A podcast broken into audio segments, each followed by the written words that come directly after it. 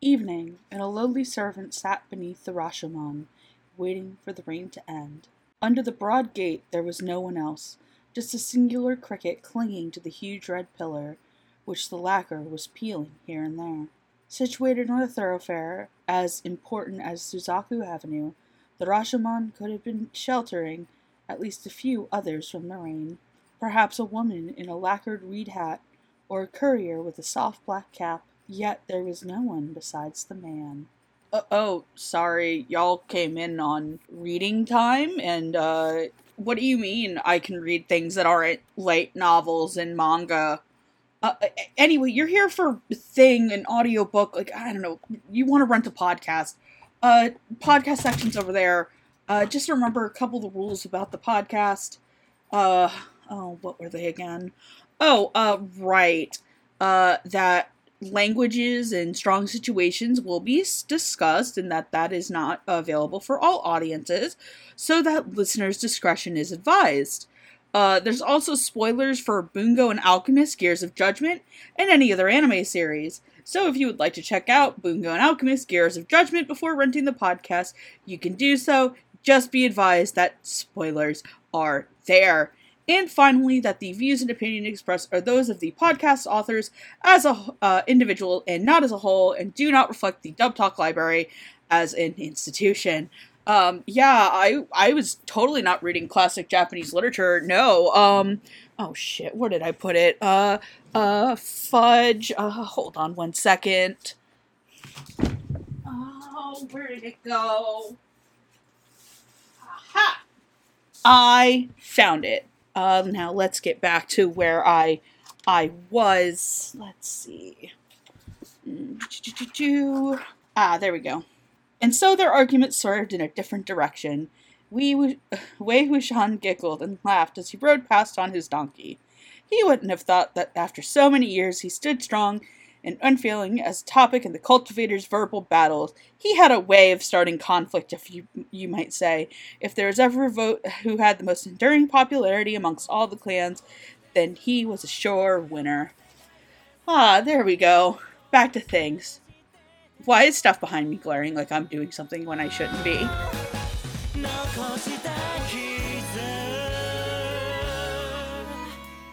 Hello, one and all, and welcome to the Dub Talk Public Library, a place of quiet retrospective about our favorite dubs and the actors who provide them. I am your head librarian, Megan, and with me today I have my assistant librarian, Steph. Where is that soup? I'm hungry, bitch. Stephanie, Oh, I want soup. Where's my chicken nuggies? Stephanie, we're at the library. We can't yell tonight. But but but I want all of the tuna. All of the tuna. We need to. Can we start a farm, bro? Can we start a farm and let's rake s- like grow some rice so we can have it stolen or not stolen for either curry or sake. That. mm. Steph, why are you looking for chicken nuggies at the library? I mean, they serve chicken nuggies at the library, right? I mean, they serve a bunch of other things like fucking curry and some tuna. And what else do they serve? Steph, I need you to go to the to the to the um to Cat Bucks located at the other end of our library and get just just maybe get a snack. I just we're want here- my nuggies. I will buy you nuggies. Just calm down. Okay, thanks. I want nuggies. Give me the dinosaur shaped nuggies, bitch. I am trying to do this intro bit. Hi everybody, welcome to Dub Talk, Megan's broken character. Because this this motherfucker wants some goddamn chicken nuggies. and he's like, I'm gonna go get chicken nuggets at the fucking library. I'm a smart human being. Chicken nuggets, chicken listen, listen. The show we're talking about today. Get get food at the library. All right, fuck off. Well, that's because they're locked living into a library. I love Page. I love the Page Master. I love the Page Master too. I need to watch that. It's been years. At least you've seen that. Oh my god, it's been so long since I've watched the Page Master. Such I a can't believe she has actually seen a children's film from the '90s. Everybody. Oh, you fuck off! You fuck off, you bitch! Anyway, let's clap for books because tonight we are talking about the 2020 anime Bungo and Alchemist from Studio OLM, based off the browser game from the same com- from the company DMM Games. Now, if DMM game DMM game sounds familiar to you because it sounds familiar to me, uh, and you've watched the show, you're thinking, hmm, this seems like a very same and familiar concept to me. Hmm. Hmm. Hmm. It's like that time where I took Hmm a bunch of cute- intensifies. insert picture of Joseph Joestar here. Um, no, the picture of Kermit that you had from stream the other day. I, I, I went through and Every time the Raya streams and I says something shady, that. I'm literally every time Raya says something shady now, I'm just putting Kermit on screen. I legit saw that when I was highlighting the, the, the VOD and shit on Twitch, and I saw that and I saw that was a clipped moment. I'm like, what is this for? And then I saw it, and I'm like, okay. I hope Josh also intensifies. I also hope Josh clipped the thing where we talk we talk about Raya selling NFTs, but um, fuck NFTs.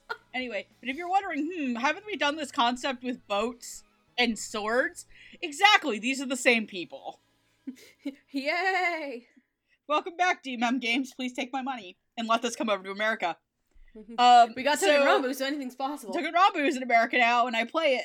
Uh, so anyway, I'm not reading the plot summary from ANN or the back of the Funimation DVDs because they're both terrible. So here's the general thing: in the game, you are tasked as a special duty librarian known as the Alchemist.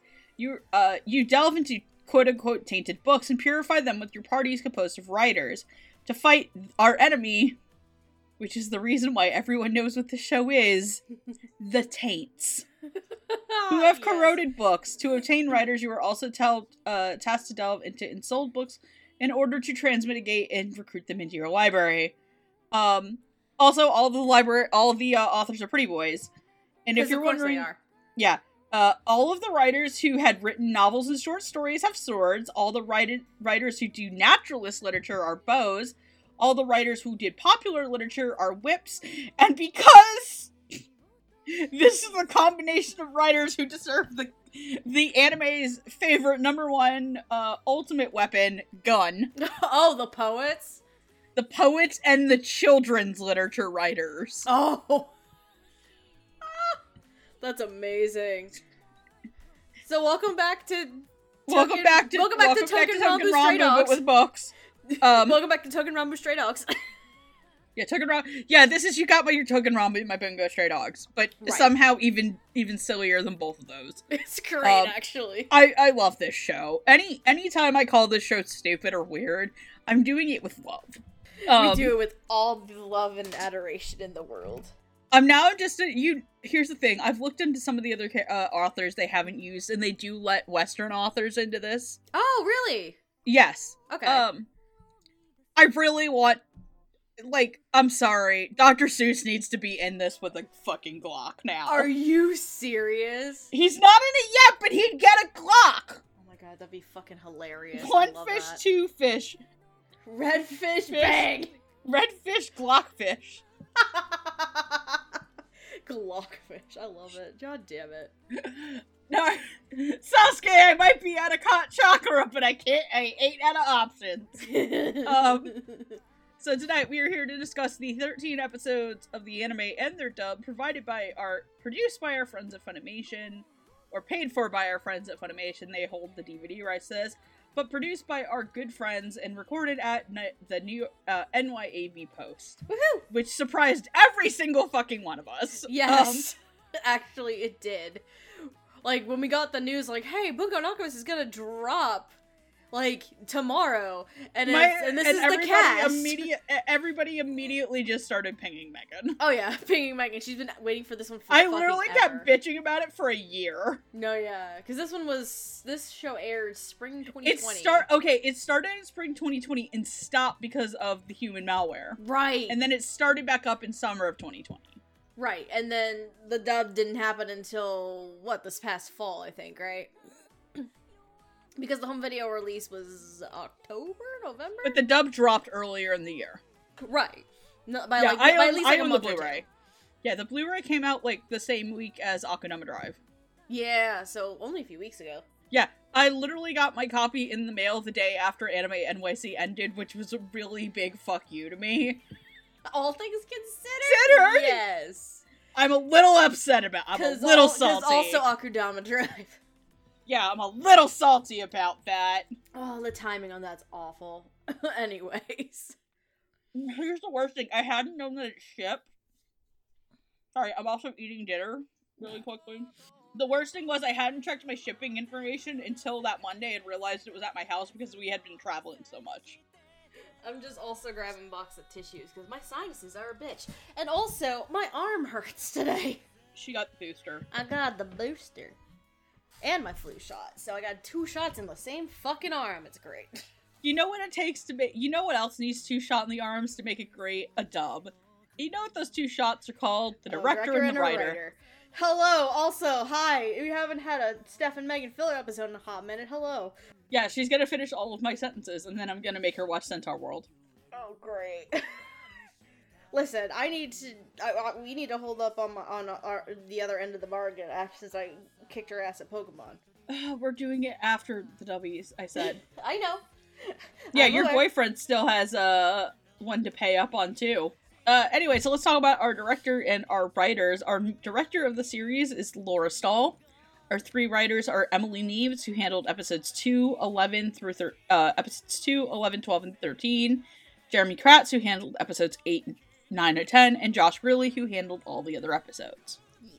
Laura Stahl, you'll know as the director. Uh, she did the main direction for Dropout Idol Fruit Tart and assistant directing on. Ba- uh, she did some uh, directing on Beyblade Burst Spark and assistant directing on number 24. Emily Neves, you'll know as the, dir- uh, the writer of series such as Asteroid in Love. She did Copcraft script, and she did the ADR script for Sky Wizards Academy. Oh God, that's a Jeremy deep Kratz. cut. Jeremy Kratz has done the ADR script for series such as Divine Gate, Oh, another deep cut. Okay. Horimiya, and Izetta the Last Witch. Oh my God, what are all these deep cuts coming from? Josh Grelle has done the ADR script for series such as AKB 48 The Next Stage.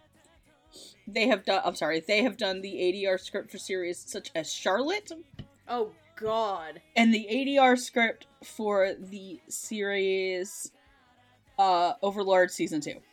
Yes. If that sounded disjointed, it's because I had to read it off A and I didn't scroll at the same time. Stephanie, please start. Oh man.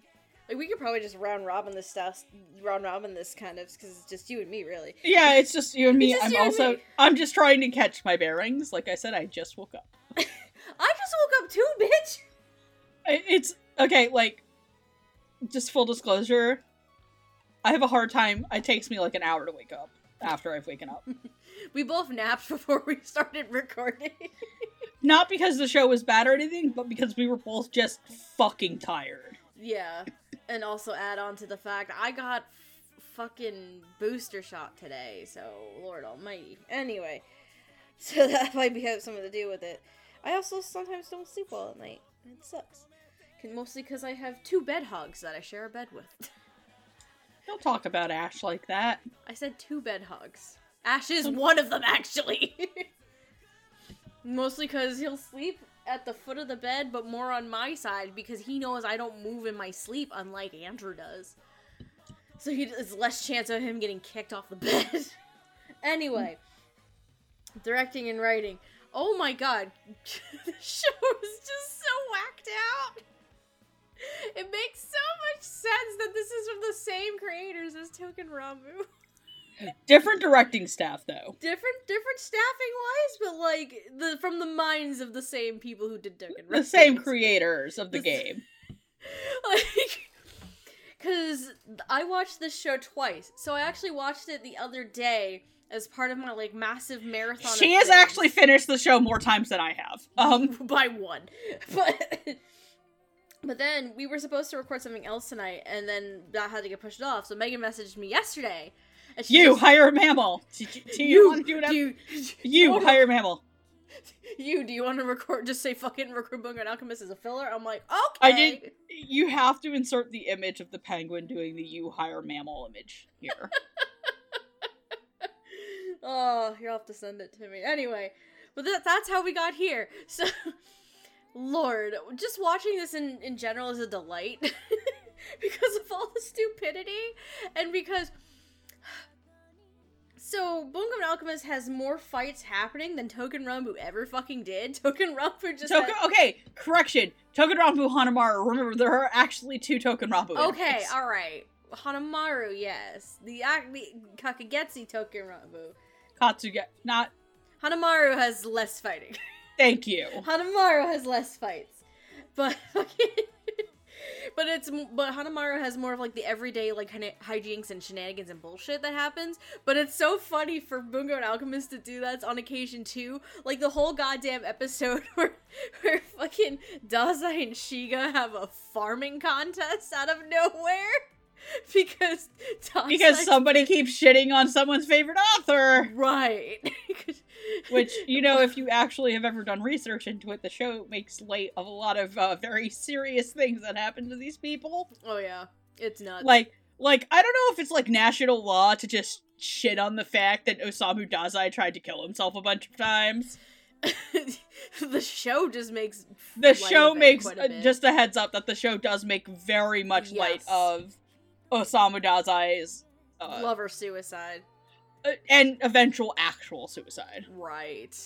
It does make light of it because the authors like poke fun at him quite a bit for that They they all kind of shit on each other, but just as a sensitivity thing, right. like this series does is a I would say arguably is actually meaner to this Dazai than Bungo Stray Dogs da- is to their Dazai.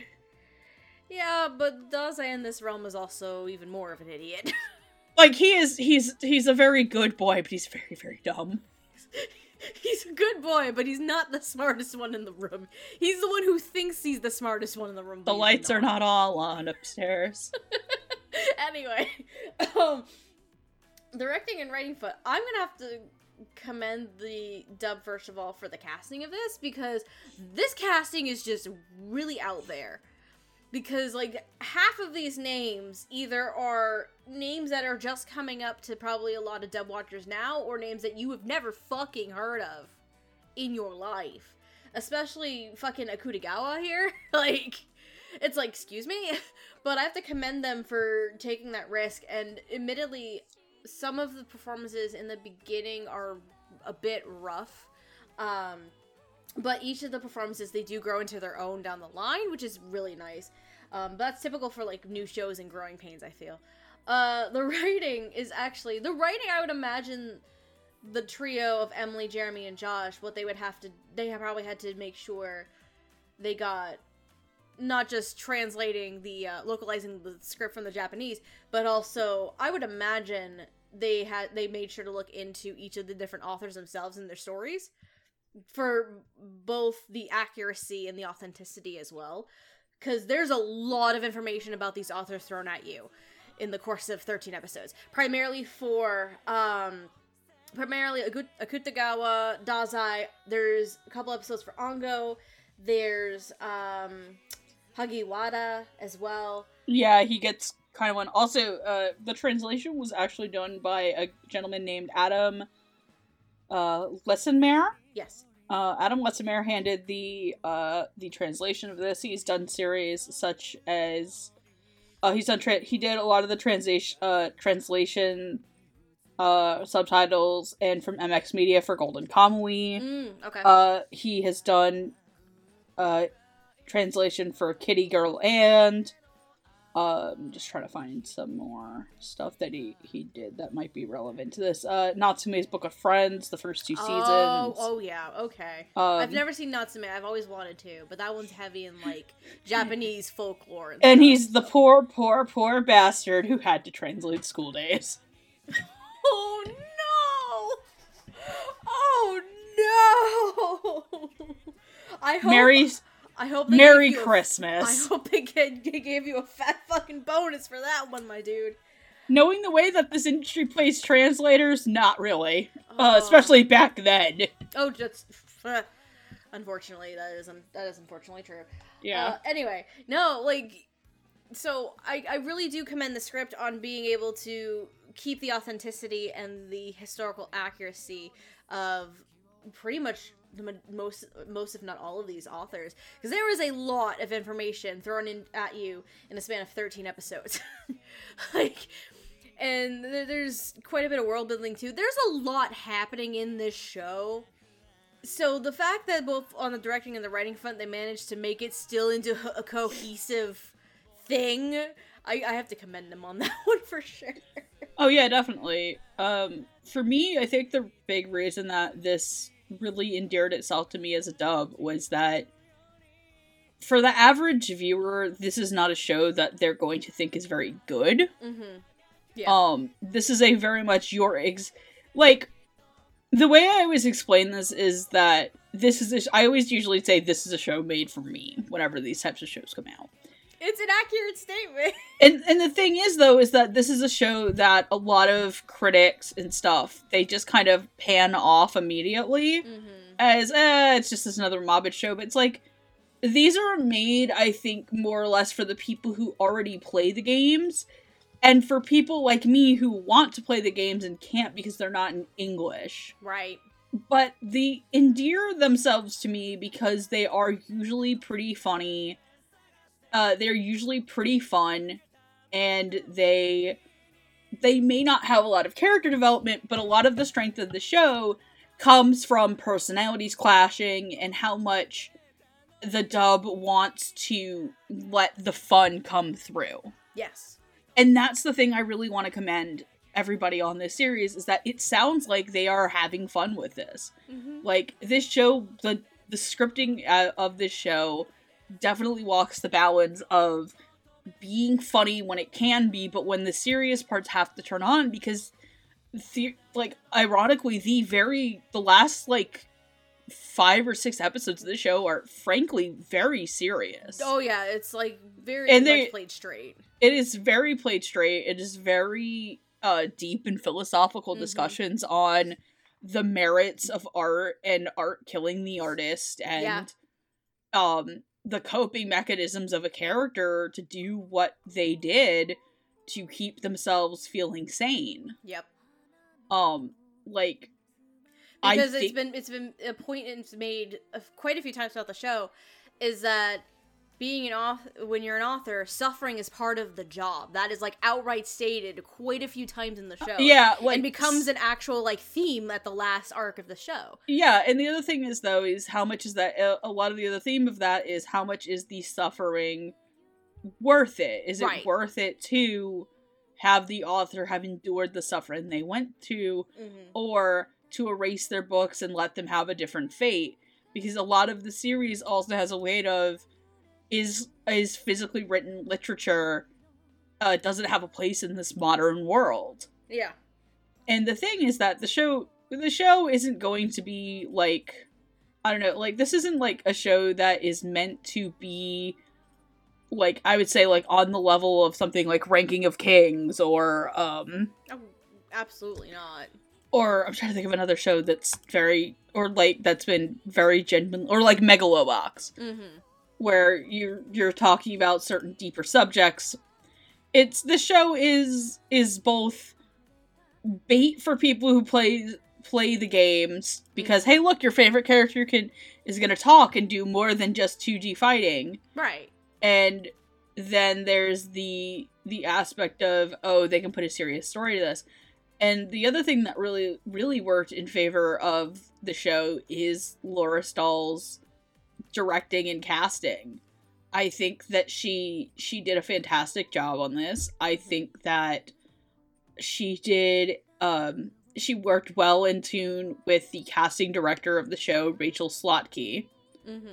Considering, she's as far as I know, this was at the time, I think her first like actual solo dir- directing. so directing show. It works, and Mhm. I I've never really had issues with Emily, Jeremy, or Josh's work as scriptwriters. No, never. So this works, and there are a lot of really funny one-liners in this show. Oh, there's like it, it's very. It makes itself very self-aware of what this the writing again credit to it because it's very self-aware of what it is like for instance there's a line in fucking episode 5 um where you have the crew it includes like akutagawa and dazai they're trying to figure out what the fuck's happening with hagiwaras stories um, or his poems. And it's the one where basically everyone keeps fucking getting shot. Yes, that's probably one of my favorite episodes. It's a great one because it's just really ridiculous and it's so dumb. But one of the funniest things that da- uh, Dazai says, because he's the second one shot on the ground after fucking Chuya, and Ak- Akutagawa's just like, eh, well, it's fine, we'll figure it out. And then his response is just, et to Akutagawa. I was just like, I see what you did there, guys. Because it's a it's a it's a fun Stop little, it! it's a Stop little ignoring us, you dick. Is a good one. Yeah, it's it's Uh, a fun little little jab at like uh Julius Shakespeare's Julius Caesar, um, et tu brute. you know what I mean? Yeah. Like it Or, ma- uh, like I know you were saying like it makes you want to play the game. It makes me want to read the fucking books, like their actual works. Yeah, that's the other thing. Is like I actually want to read a lot of these novels Right. now. and like it gives you what what while Bungo Stray Dogs is a very fun makes very fun use of the authors as fun interesting characters um you don't get too too much of their background in Bungo Stray Dogs in Bungo and Alchemist you get more of the story Yeah, and you you're more encouraged to check out the books. Bungo Right. Stray Dogs is hey cool look, uh, hey cool flip, right uh, which I love. Bungo Stray Dogs to death. That's one of my favorite manga series of all and anime series of all no time. absolutely I love Bungo, Bungo Stray Yeah, Dogs and, but and at the same let time me be clear. makes As much as I love books. this show, it is not as good as Bungo Stray Dogs. No, no, no, no, no. Like this makes Um, me want to read like books from fucking Akutagawa because I did not know how much of a pain. I do have a, I do have a book from Akutagawa. I Oh do my own God. Rashomon. I do own Rashomon. Nice. So. I want to read like Dazai stuff. I want to read Hagiwara's poems. I want to read fucking um Ango's um Cherry I Blossom wanna- one. I That was really that one's a short story I really want to read actually. I really want to read that one. Um, That's a really good one. Also, I have to talk about one of my other favorite uh, little one-liners, which is, uh, "You get to go back home to hell, you little devil."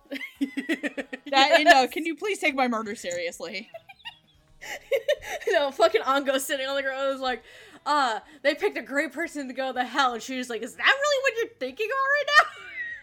I love Ango. Ango in the show is a fucking Ango's the fucking best. I love It's him. it's so funny because like characters like Ango, uh, for both of us at least, characters like Ango, like uh Odasaku, like Yeah. Daza, like A- Akutagawa, like Chuya, are all characters that are all um not characters, but are all um figures we've seen used in Bungo Stray Dogs. correct. And their characters are almost all completely opposite, especially uh, Akutagawa. right. Especially uh, the Akutagawa uh, Dazai relationship, It which I'll talk about that when we get there. Uh, the only thing that is consistent, that is, I do believe, is the legal law that Chuya Nakahara must be a petty little bitch in every show he's in. um, and that apparently Ango and Odasaku are married in this version. like, But yeah, no, like here's the thing. I'll talk about the the listen, the, that rep- group- the reprobates are the the reprobates best. when we get They're to the them. Uh, so let's them. move on to our first set of characters, who are essentially The Kutagawa squad, I guess. the Akutagawa, uh, the the group of artists, the group of authors who were from Akutagawa, uh, Akutagawa's time frame and his friends, yes. including uh, Kikuchi Kan, who is Akutagawa's best friend. his book um one of his stories was used i think in the show when they took akutagawa to the, the quote-unquote fake akutagawa to try and get rid of him right? I think. I think it was his story. Uh, kikuchi's story. Uh, in um something vengeance i can't remember the name of the episode title Okay, the real Kan Kikuchi uh, was actually a man named Hiroshi Kikuchi. Uh, Kan Kikuchi was his uh, pen name. mm-hmm. He established a Japanese publishing company called uh, Bunji uh, Bungei Shunju Limited. He is famous for the plays Madame Pearl and The Father Returns. Mm-hmm. Oh, you motherfucker. what Are you fucking kidding me? Is this the reason why we have Kadokawa? wait what You motherfucker! You're the guy who made Kadokawa! no way He was also the head of the uh, Daiei Motion Picture Company, currently Kadokawa Pictures. Oh shit! Ah! Holy shit! We're learning things today, folks. This is what Megan needs to do. Uh, Megan needs to do her shit afterwards. this is why He's Megan needs to also the prepare ahead of person who created. He's also the person who created the uh, Akutagawa Prize, Okay, that obviously makes. and eventually, uh, something was called the uh, Kikuchi Kan Prize was also created. Mm, okay. But yeah, ah, you, you motherfucker. You That's bitch. that's who you are. You're the guy who caused Kadokawa to come into existence. we both love you and hate you for it. Yeah, Oh, let's let's just go with that. Uh hold on a sec. I just love the realization. You're the it's I love it. Just you're the motherfucker who made it this. Uh all right, so then let's do uh and then I said uh Tatsuo. Tatsuo. Yep. He was a student under uh Saisei Muro in Okagawa. Uh he wrote a series of selected works called the Sei Kogatsu uh Sei Kazoku. Uh The Wind Has Risen is a novel that he wrote. Uh thankfully there have been some of his stuff uh put into uh put into English translation. Then there is uh Masao Kume. He was a talented haiku poet. Mm. Uh, he also was a playwright who wrote a series, a playwright called Gunyana no Kyodai or the Milkman Siblings. Oh, okay. Uh, he published a novel called uh, Chichi no Shi or My Father's Death Mhm. in Akubama Shinju. Uh, Love Suicides at Akubama. Also, B, by the way, a lot of these guys died very early from health issues. So, but yeah, no, those are the three that we were talking about. I just can't believe that Kan Kikuchi is the reason why we have Kadokawa. What the fuck? fuck? That's your fact of the day. Hot All right, playing uh playing the founder of Kadokawa Pictures. Uh I'm kidding, no. Playing uh Kikuchi is Ian Sinclair, playing Hori is Alex Lee, playing uh Masao is Mark Thompson. Ian Sinclair you'll know his characters such as Brook in One Piece, Dandy in Space Dandy, and Shoji in My Hero Academia. Uh Alex Lee you'll know his characters such as Zenitsu in Demon Slayer, Kaiman in Dorohedoro, and Anos in the Misfit King of the the Misfit of the Demon King of Academy. Mark Thompson, you'll know Mark Thompson. You'll know his characters such as Dorowa and Freeman, Freedom, Mr. Honda in Seven of Seven, and Lon in Star Wars Visions. Uh, Steph, start us off. Oh my- mostly so, also, mostly so I can look up the other authors. Just fill it in. All right, I'll Fill do my- in, damn you! I'll do my best. Um, yeah, because there's not a ton to talk about with these three in particular, only because they show up essentially at the last possible second to help push. Uh, the they literally along. show up after the plot kicks in. Yeah, the plot kicks in after no longer human, and then it's just like, hey, we're here. Let's fuck shit up, bitches. like that's basically their role. They push the story, the actual story along in the show, which is fine. It's not a bad thing. It's just uh, it's just hilarious that the show itself occasionally forgets it has plot, but it's fun when it doesn't have plot though, which is double-edged sword, I guess. Anyway, um, with Alex and Mark Thompson, there's actually not like more so of the trio. There's not really a lot to talk about here.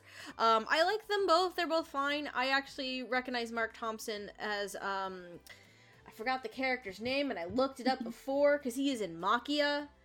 Um, Igor, I think Yes. it was. Am I right, Igor? I'm looking it back up real quick. Where is Maquia? E- Izor, Izor, Iz- Izor. In um, yeah, I think he's the the guy who kidnaps the other uh kidnaps Maki's friends. I think so. Yes, it's been a hot minute since I watched the movie, but um, no, both of both Mark and Alex I think are perfectly fine. Um, Alex has like fun, youthful energy. A lot of the younger presenting characters have a lot of youthful energy to them, and Alex is one of those. Um, and I think it works very, very well. Mark as the like looks more like the intellectual kind of character and it works very well. But I want to talk about Ian because I this is a surprise. that Yeah, that did not Ian's an expect be NYAV post this. dub. This is a new one to me because NYAV post usually will stick to New York and the LA area. Occasionally, like very rarely do they go to Texas side. Uh, for instance, because I think they did Napping Princess, I believe, and they brought Brina in, Brina Palencia in as the lead for that one. Um, yeah. I believe. I'd have to double check that shit. Don't quote me on it. Uh, I'm pretty sure it was NYAV Post. Let me find Napping Princess. Yes, they did the ADR production for Napping Princess. And the lead in that is Brianna Palencia. So it's very, very, very, very rare that NYAV Post br- calls in from the Texas side. So seeing Ian in here was a surprise nonetheless. But Ian Ian's always a fun delight in shows. Um Ian as Kikuchi basically is the leader of the of the outfit of this trio, and you can, and again because you mentioned he Kikuchi is the best friend of Akutagawa, Or at least in this series, he In- keeps saying he is the best friend of Kutagawa. right? So you get to see Ian portray like the grief and the turmoil, seeing his best friend go through so much hardship and despair, and him really wishing to do something about that. Um, but Akutagawa just taking his own life before he could even have that chance. So you can see that sh- in, like that struggle and that pain with Ian's portrayal, and it's a f- it's really fun. I just wish the three of them were in here more because Yeah, there's I, not a lot they- to talk I don't about. think they're gonna make a, a second season of this, but I wish they were. Um, I know, right? Oh, it'd be it'd be amazing and hilarious if it if it gets a um please make a third. Please make a second season of this fucking show. if they get if they do a um uh what's the name of the season two of Touken Ranbu? Touken Ranbu Hanamaru. oh, Zo- it's Zo- uh. Zotsu. I Oh my god, you would think that Megan, the person who lives, sleeps, eats, breathes, and shits Touken Ranbu. Uh, yeah, Zoku Touken Ranbu Hanamaru. Oh, Zoku Touken Ranbu Hanamaru. That's it. Can we get a Zoku going alchemist then? please, please. please, God, yes. And maybe we will get Dr. Seuss in this life. no, please do it so we can get Atsushi and uh, uh Oh yeah, Atsushi. Atashi Nakanami. Yeah, no, You I get really Kunikida in there. Megan really like I I love Atsushi Nakajima as like an author too. So I also own uh I actually own his um the work that they named his power off of. Oh yeah. It's Yeah. oh man, oh man, oh Uh man. Beast Beneath Moonlight. yeah. But anyway, I wish there was more that I could really talk about with these three. They just kind of appear to push the plot along. That's it. yeah, pretty much. pretty much. yeah. There's not much to talk about. But they're there. No, they're good. I like we their like I like their performances a lot. Of course you would put Dostoevsky in this Japan. I'm looking at all the characters they haven't put in there. Oh, and I was like, game? I see it. There you are, Dostoevsky, you motherfucker. Oh, they put it in the game too. Yeah, he's in there. That's hilarious. There's crossover characters. Wait, the Elric brothers? Wait, what? Megan, stop. Megan, stop reading Wiki. Um. You you talk. Wiki. Let me. Let me. I'll. I'll you talk. I'll, I'll look at this now. Yeah, I'll look at the Wiki now, bitch. I'll look at the wiki Uh, now. no, out of all these characters, unfortunately, Mark and Alex do kind of take a background seat. Uh, Mhm. Mark is definitely more of the deeper brooding character, and Alex is a bit more high pitched. Uh, not as high pitched as Zenitsu, but he is a lot more, uh, more feminine voiced. Yes. His character looks a lot more feminine. Ian Sinclair is clearly the outstanding portion of this. Um, it is a very angry Ian Sinclair role. Um, I do really like it. He he kind of very much fills in, I think, a vocal register that a lot of the other characters aren't really having. Uh, Ian has a very distinct voice. Uh, he is very easy to point out in anime. Uh, and I think that Laura uses it to his advantage, definitely to make uh, Kikuchi stand out, especially in opposition to Dazai's voice, where Dazai sounds definitely very much younger and a little bit more out of control. Uh, Ian's older and more controlled performance of Kikuchi, uh, while having anger, uh, really sells it. Also, B, I really like when in the last episode he talks about going all out because he's pissed off. Yeah. And then uh he has a whip with a sword on the end. I love Yeah. it. They gave Ian Sinclair's character a whip, so uh GG's happy. Alright, so let's move into our next set of characters. They have a they have a Kyoka Izumi in this. yes, because Kyoka universe. Izumi was a Kyoka Izumi is a very famous Japanese author. Oh, Kenji Miyazawa is in here too. Yes, he was also a very famous. Japanese author. like and to surgeon. All right. Anyway. Kenji Miyazawa Miyazawa's in there. Alice, like Kenji Miyazawa, all the people from Bungo Stray Dogs are in there. Edagawa's Lewis- in here. Rumbo Edagawa's in there. Uh. Rambo Edagawa looks like a fucking Conan villain from this thing, and I'm kind of impressed. Hold on. They knew exactly who the target audience for What people the wailing fuck? of people wearing wailing for Rambo Edagawa wanted. Oh hell yeah! I'm telling you, man. Like, we're just gonna have to flash things on screen for people. Like, please, Jorai Games, please. Um, let's talk about. I'm so sorry. Uh, Musha no Koji Sanetsu, or as they call him, Musha, and Shiga Naoya. Uh, these two gentlemen appear kind of, I think, in episode seven, Uh, yeah, yeah, six they and do. seven. Yeah, yeah, yeah, yeah. Yeah, six and seven when they the- do- That's the When they do, uh, yeah, when they do, um, super happy do farm the time. uh, Portrait of Hell. yes, super happy farm time. Yeah, super happy farm time. That turned out to be not super happy farm time because holy shit, Portrait of Hell is a book. Um, yes. Portrait of Hell is something I also really want to fucking read. Oh, me too. Um, uh, Mushanokoji Saneatsu, uh, or as uh, as we're gonna call him Musha. Uh, he was a writer and a painter who was actually a long time philosophy, uh, who was basically a philosophist of human optimism. Um, he became, uh, he graduated Tokyo Imperial University in 1906. Uh, well, he didn't. He he left without graduating and joined his friends, uh, Shiga Naoya, Arishima Takeo, and Satomi Ton in founding the influential literature journey Shirakaba, or the White Birch. Hmm, okay. Uh, he he wrote his early writings include The Good Natured Person. Uh, our example, uh, he was also praised by Akutagawa for quote unquote having opened a window to let the light into the literary world. Which, if you watch the show, I believe Musha asked for a room with a lot of lights and plants Yes, a lot of lights. which is a direct plants, reference to to his personality. Uh, he was the author of uh, Aichishi, Love and Death, I uh, Aiyoku, The Passion, the plays uh, A Family Affair, and I Don't Know Either. Yes. Mhm. Uh, and he would write poetry until he passed away. Uh, he actually lived a fairly long time. He did not die until 1976. Wow. Okay. He lived to be 90 years old. Good for him. Yeah, no, he and uh, Sh- uh Naoya actually both lived uh fairly long times. Um I'm going to start giving the birth and death dates for these people, for these authors as we go on just to give you kind of an example of how long some of these guys lived and how short unfortunately some of these authors lived. Right. Um unfortunately, a lot of them did pass away very young Mm-hmm. um, whether it be from suicide or illness. Um, unfortunately, illness did steal a lot of these these gentlemen from us. Sorry, I'm also looking at the list of the authors now. They gave fucking Lewis Carroll a gun. Of course, he wrote children's books. Of course, he has a That's gun. great. And then they Um, have freaking Ernest Hemingway is a looks like a goddamn dilf, and he has a whip. So. It's fucking Ernest Hemingway. Why wouldn't he be a dilf?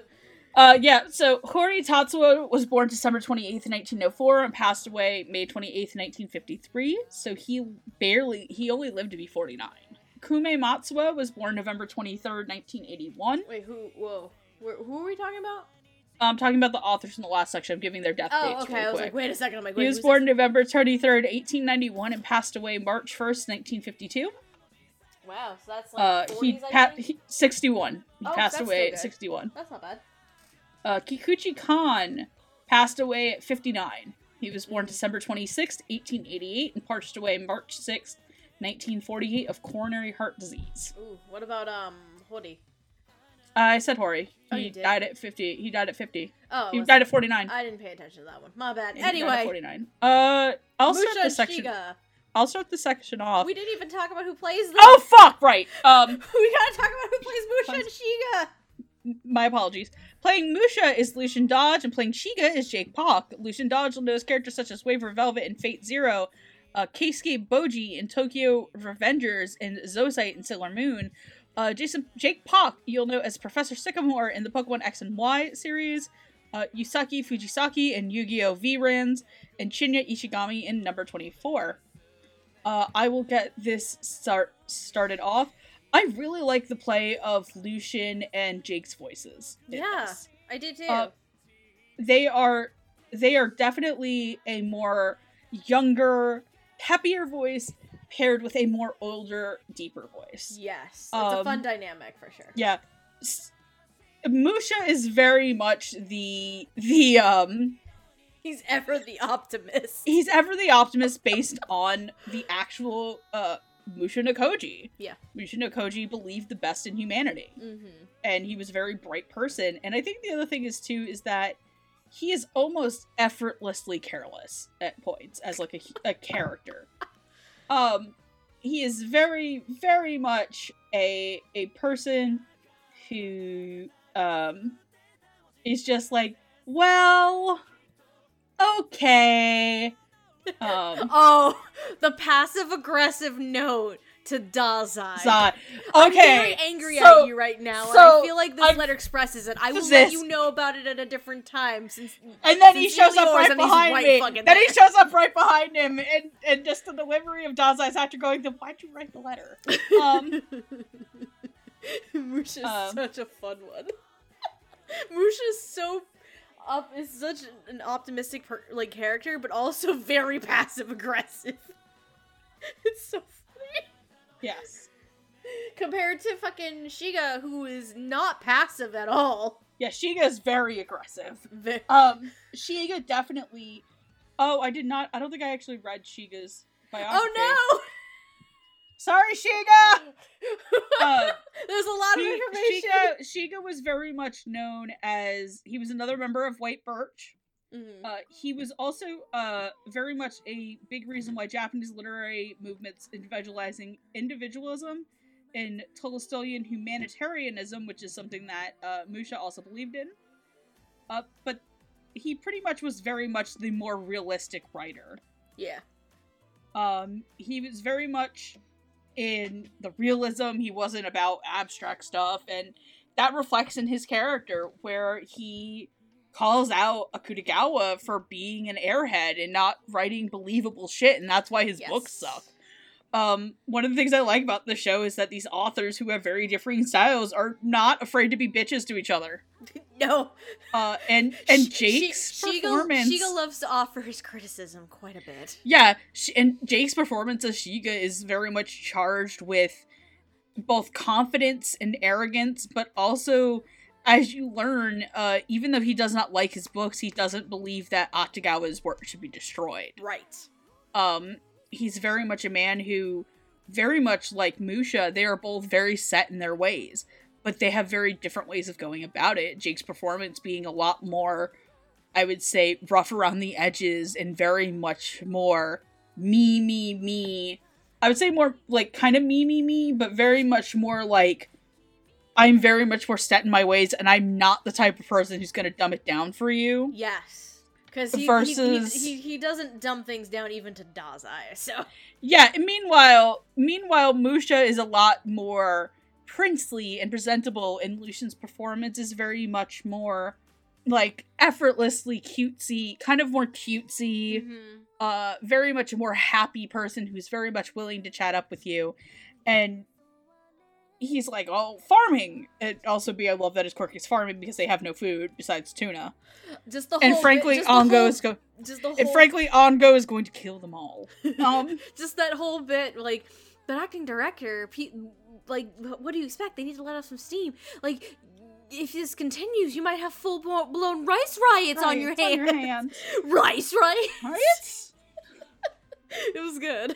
I think it. also B, I like when he gets really angry about them questioning the second Akutagawa. yes. And he gets like that's the most angry we ever see him get. Mm-hmm. And his thing is he believes that that second Ak- Akutagawa can't be a bad person because Shiga dies. Yeah, Shigar sacrifices Shiga himself sacrifices in, uh, himself. Portraits of Hell. So that Portrait of Hell can finish because the ending of Portrait of Hell is the artist in it uh who he can't draw anything he hasn't seen, so to finish the portrait of hell, they set his daughter on fire and he watches and paints it. He stands in for the daughter, burns himself alive so that the book can be finished and they can Mhm. save Akutagawa from it. Right. But he's also kind of the reason the, the plot of this gets set off. And I again, I really like Jake's performance in this. Um, I really want to see Jake in more stuff. Oh, for sure. I would love Uh, to see him in more things. Yeah, Lucian's Lucian's super good in everything he's in, so I have no no complaints about his character. I think definitely there are a lot of people who are a little rough coming into his perform their performances. I think Lucian was one of the least rough. Yeah, He very much came in and knew exactly what he needed to be. he knew exactly what what the kind of shit this is. Yeah. He- he Jake was a little rough at first, but I think it played well to the character. Yes, So absolutely, he's one of the ones that I think took a little bit to grow into it. Um, but especially like by the end of the Portrait of Hell two-parter, I think it was great. yes, I think he nailed it by the end of that part. Um, for sure. Because it's like I have never heard of Jake before, and then I see he's like a Pokemon professor, and it's like, what? Excuse me? okay, sir. Um, but I really do like it because it's a very, it's a no nonsense, very blunt, nonchalant kind of tone and it's just like like you said you're not gonna he's not gonna baby it or maybe you dumb things down for you um and his quote unquote rivalry with Dazai is very very interesting and very fun to watch with the dynamic between um Jake and Dazai um and then Lucian is one of the ver- is one of the more consistent performances in this show, and I really appreciate it because yeah, it's uh, again one of those youthful energy type of performances. So it's very light, it's very airy, and it works very well for Musha's character. Musha being ever the optimist. Some of the fun bullshit that he does, like, but farming's fun. It'll get you exercising. You'll get to feel very productive and relieve stress. I fucking love Musha. He's such a goober. Um, but it's not to say that Lucian doesn't get some dramatic moments too. Like you were saying before, like he was when he was defending the quote unquote fake Akutagawa. And he's mm-hmm. like, why would someone bring this that belong that's Shiga's, why would they bring this back to me if they were in fact working for the Taints? Like it, it, it's and it's one of the few more dramatic pieces for Lucian in the show, and it works really well. But no, these two are a lot of these two are fun, I, and I do I really want to see Jake in more mm-hmm. things. He needs to do more things with NYAV Post because it definitely sounds like he's more New York based than anything. It's my assumption, but I could be very wrong in that assumption. Yeah, he is. I think he is New York based. Also, fun fact: Lewis Carroll is voiced by Aoi Shota. Oh yes, I'm aware. I'm aware. anyway, I had to throw that out there because I have the wiki still up. Also, fucking Edgar Allan Poe looks like a a very hot dapper man when he really shouldn't be. Why isn't there Edgar Allan Poe covered in vomit? See, H.P. Lovecraft is much more believable compared to Edgar Allan Poe and what he looks like. I'm still not. I'm still not over the fact that Edagawa looks like a fucking Conan villain. It's so fucking great. I love it. Anyways, I don't know if you wanted to move on to the next ones or not. So yeah, no, I'm good with the section. Let's move on to our next two authors. Oh boy. They are Maria, Poets! two of our poets, Murou Saisei and Hagiwara uh, Sakutaro. Uh, Murou Saisei is kind of a more upbeat and and gentle kind of guy. Uh, he very much pulls the uh, Hagiwara Sakutaro out of his kind of more emo. They are basically the the someone will die of fun couple. Because Saisei is very much. Saisei is also very much more about protecting Sakutaro. Sakura Toru is very quiet. And in fact, Sakutaro is almost willing to let himself become possessed by a taint. Uh, Because he he thinks it's his fault that Fault Saisei, that Saisei stops writing poetry. writing poetry. Yes. So he blames himself, and it became becomes a whole thing mm-hmm. for like episodes five and six. And Howl, the Howl at the Moon. Yes.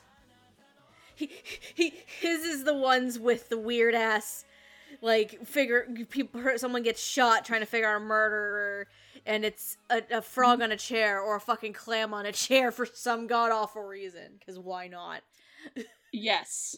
Uh, so to go over a little bit of the background of Murou Saisei, this comes from the Kanazawa Museum, mm-hmm. um, which he yeah, Saisei actually has a museum dedicated to him damn good in for him Japan. It opened in 2002. nice Uh, according to them, uh, Murou Saisei is one of Kanazawa's three great writers. He left behind not only poems, but also er- lyrical early novels, midlife novels that expose the bottom rung of society, and autobiographical essays covering a range topic. Um, essentially, the museum exists to celebrate his life. Um, unfortunately, I'm believing that this text is probably machine translation, machines translated. Uh, yes, and some of his poems are actually on the uh the website. oh really Yes. oh sweet Uh, but just to go over some of his biography as well, uh, he was born in 1890, 1889.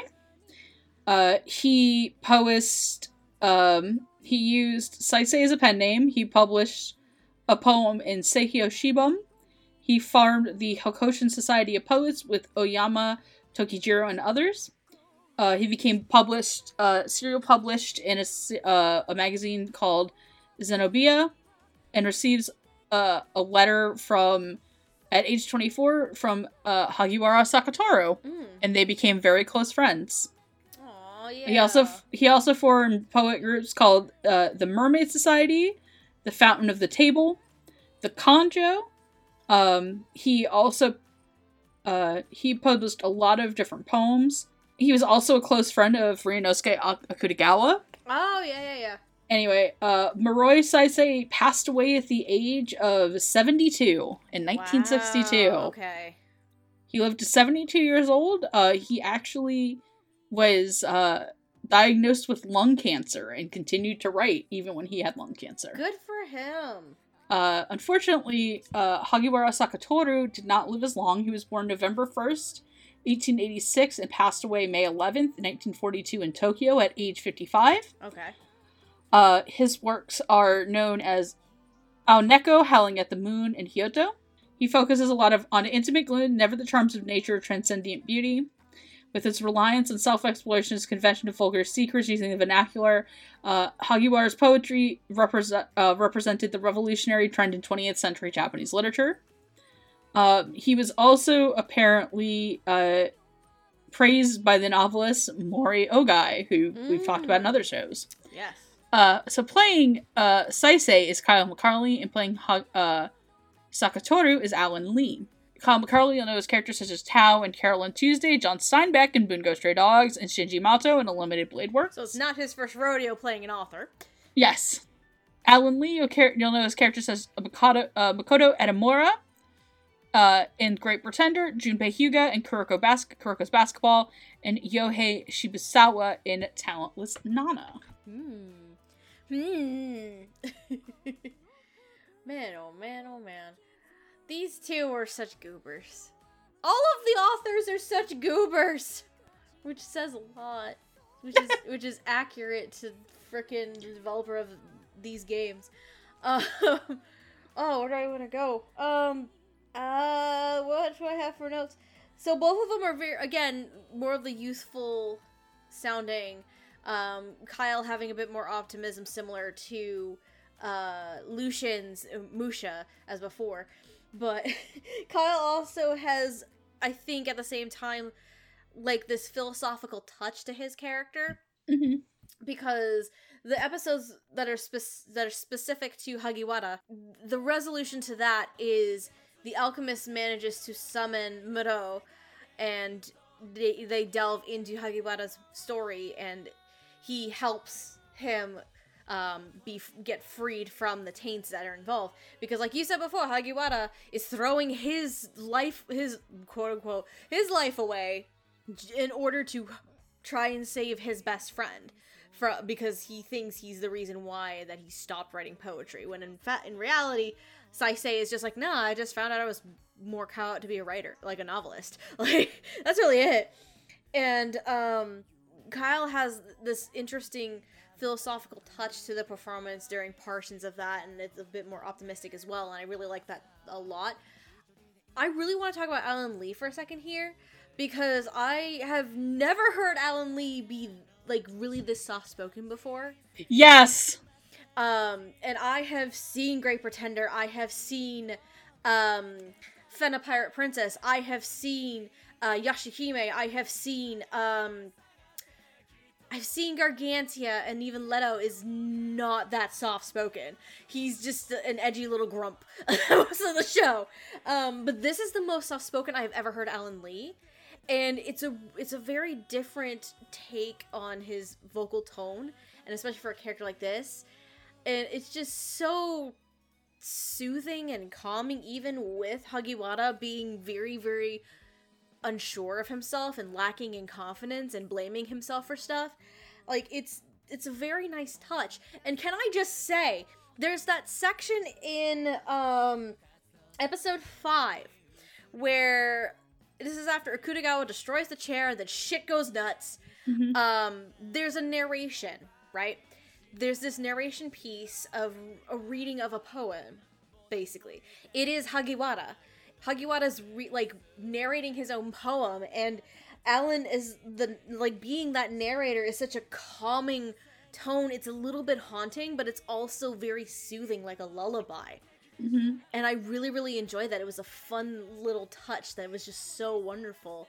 Like between both Kyle and Alan, I think Alan's the standout for me on this one. Um, cause not only just because it's very different, but because like how the performance is handled and the tone of voice, and it's just so soothing to me. I'm just like, this is so nice. I want to hear more.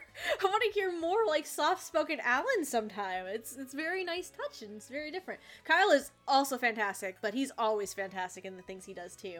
Like these two are definitely among the more like consistent performances in the show. Like I didn't have any issue um, with them trying to like grow into these roles. These ones are fine to me. So Yeah, no. Uh, I agree with you a lot. I really love Alan's performance as Sakutaro, mostly because it is a lot more soft spoken and what I'm than what I'm used to, and I'm a little less familiar with Alan. yeah, I only know him for a Um, handful of things, but I only then- really know him in Great Pretender, which Edamura was literally on like twelve levels of sugar. Edamame um, was just like had like ten cups of coffee and he's just off and running. That's it. You and and go. this character, I actually really like Alan's performance in this. I Yeah. I like the soft spoken, more kind of scared, and I would say a little bit more childish Mhm. thing. Where, especially with Kyle McCarley being a lot more upbeat and friendly, Yes. they very like a lot of the other character pairs. They make a very good back and forth dynamic. Yes, absolutely. it's absolutely. it's the it's something that I really like when dubs do this correctly is the upbeat low beat performance I would like kind of call it Mhm. where if you have a character that is energetic like there's a difference between levels of energy Yes. like there's hyper energetic Mhm. like I would say maybe like excited normal and then you start going into your more like sad deadpan and stuff where Sakutaro was in deadpan he is very much more of a sad soft character while uh Saisei is a more upbeat friendly character You might argue that um Mm. Hagiwara to some extent thinks he's inferior to Yes. Saisei, which kind of I think contributes to that character dynamic a bit. yes too and remember like we said Hagiwara in this show blames himself for Saisei stopping Right. um even though that's that's maybe far from the case it may might have been made up for the show we don't again this is not a show that i would say 100% is a historically accurate show For much of the background stuff, like the actual historical background stuff, yes, but some of the actual like relationships between authors, not so much. It- it- this is one of those things where like please remember take anime with a grain of salt Yes, it's not. Um, it's not the end all be all. Don't get eh, your And- and education. please do not it. use Jap. Please do not use Japanese anime with historical fiction undertones as a replacement for actual research. Yes. and more research than Megan using Google. um, like, please actually do research. Japan is not a monolithic country. Again, we're doing And it- this episode last minute, so Uh, yeah, like Japan is not a monolithic country. Um, its media is like all media is in the eye of the person producing it and putting it out. It is Mhm. subjective. yes. Please do not go online saying that Demon Slayer is an accurate an accurate representation of the Taisho era. no. I will look at you like you are white as fuck. I say this as a white person. Um, like please, please don't. please uh, don't like Please, please, like that's like saying K-pop is is what Korean music is about. Like, Like, please no. th- this is an adapt. Th- there's this there's this word here. It's called This is a game. Here's the thing. this is an This is a game. This is an adapt. This is adapting people's lives, Mhm. making them cute anime boys, and trying to get you to spend money to make sure that you get them to fight things. This is not historically accurate. No. I'm trying to get as much information to try to contextualize shit for people so that we can contextualize the performance. I'm doing this live. One because we But- decided to do this episode last minute, but two, it's very necessary. Honestly. Yeah. Uh, but the thing I'm trying to, con- to to put in and talk about as a more directing dub thing is that yes, Saisei and Sakutaro maybe have the same tone level. Like they both sound very much the same age. Yes. Uh, but there's a difference in how Kyle is more upbeat, how Kyle is a bit more confident in his speaking, how he is very much more friendly compared to Alan making uh Hagiwara sound a lot more scared and a little Yes. bit more unsure of himself even outside of their episodes. Yeah, Uh absolutely. like when like when they are being attacked by I can't believe it's not Akutagawa. Akutagawa. oh, we're, getting there. We're, we're still getting used to calling him Akutagawa, not Octagawa, right now. yeah, I'm, I'm used to I'm used to calling him the other way. Um yeah. When I first heard, I don't know which like, way's right, which is fucking worse. Oh no! Now I don't know which one is right, guys. Now we have this pronunciation. It's like, oh fuck you. Fuck all. it's always So been have to me, it's like, for this damn it. recording. It's ups- it's just driving me nuts. Um, but like even Saisei is very much more of a character where Kyle also puts the protective big brother aside to him because he Oh, yeah. sacrifices himself so that Hagiwara can get away, and then that sets off Hagiwara, and they both get captured. Mhm. Uh, either way, I think they make a very interesting combination. One of the things I'd like to say is I'd like to see an anime led by these two oh, as like, the main vocal dynamic. That's Oh, thing I want to praise yeah. about a lot about the pairings in the show is a lot of these actors are I would love to see these two paired up in as main characters in something or very substantial side characters in longer running franchises. Oh no! I like using that argument. I could, I would totally be down for a Kyle McCarley, Alan Lee led show. One hundred percent. Yeah, so and and again, they both have been leads in other shows Right. or or prominent characters in the show. It's just very much the dynamic between them is very good. Chemistry is really vocal chemistry works really well It's in anime dubs. It is important. Even if they don't share a booth to record things, because it's how you can tell that the show is Oh, in yeah. hands. Um, so let's move on to our next series of characters, which is Tokuda Shusei and Shimazaki Toson. Yay! Um, these are both, by the nature of this game, because They, both use have bows. bow and arrows. So I have to make sure I get. We only see them fight like at the end. That's uh, it. these are naturalist writers. Okay. Yep. This is why they have bows and arrows. So let's start with who did I put up first? Shusei. Essentially, he is one of the uh, he is one of the four pillars of Japanese naturalism. Okay. along with uh, Masamune Hakucho, Tayama Katai, and of course Shimazaki Toson. mm-hmm. Um, he was a disciple of Oza- Ozaki Koyo, who you will remember as a character in Bungo Stray, uh, Bungo Stray Dogs. Oh what? Oh, I don't remember him. I don't remember him. Which one was that? That's because Koyo is a woman in that show. Ah, that ex- oh, that's why. She's uh, I I lovingly describe her as Chuya's mom. Um, Chuya's mom and um, uh, She- okay. Izumi's mom. too, she's the really hot redheaded lady that works with the uh the um the, the uh, port mafia. She has a similar power to um Kyoko, Kyoka, right? Yes. Yeah, yeah, She's yeah. also, you know, really hot. Yeah. Um, uh, She's the mom. she was he was a disciple of uh, Ozaki Koyo, uh, who is essentially um, more of a romanticism writer. Okay, yeah, but they didn't they but Shusei didn't really jive with that. But after the Russo-Japanese War, um, and kind of things shifted to wanting more naturalism. That's when Shusei really came into prominence. He wrote books such as Arata Jotai, The New Household, Ashiato, Footprints, um, and Kabi, Mold. okay. Um, he is very much the he's Shusei is kind of the butt monkey. In the show, yes. Shusei is very much the butt monkey to uh, Toson's very quiet, judgmental ass. Shusei's kind of there, and he's typically. Shusei's kind of the like the how. Shusei's kind of the butt, the, the butt of the joke and the maid. Yeah. And they always talk about him being very boring. that he's a very, he's a very, very boring person. Um, It's pointed out a lot.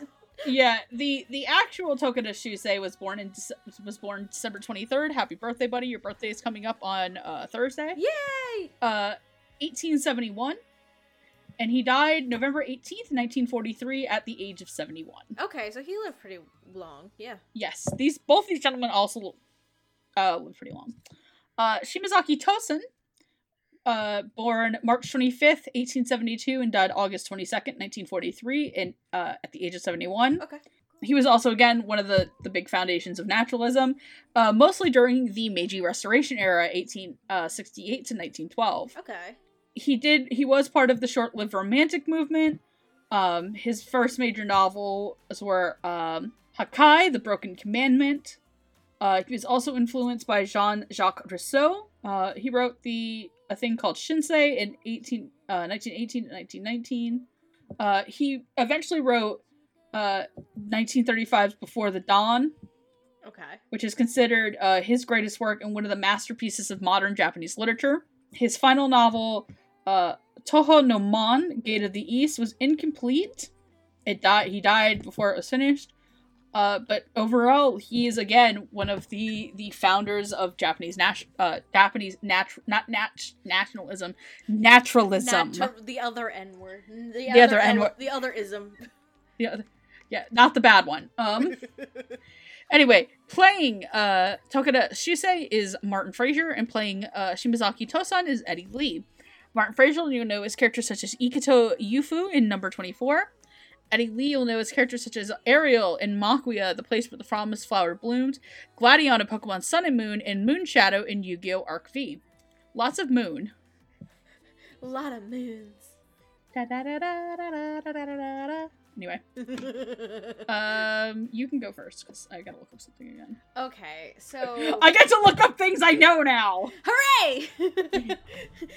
because at least the next several ones of these, it's like, hey, familiar territory. I'm in familiar territory. I've watched with the exception of with the exception of one. I at least can I at least can piece together a little bit more of this because I've done research on Dazai before. Okay, so hmm.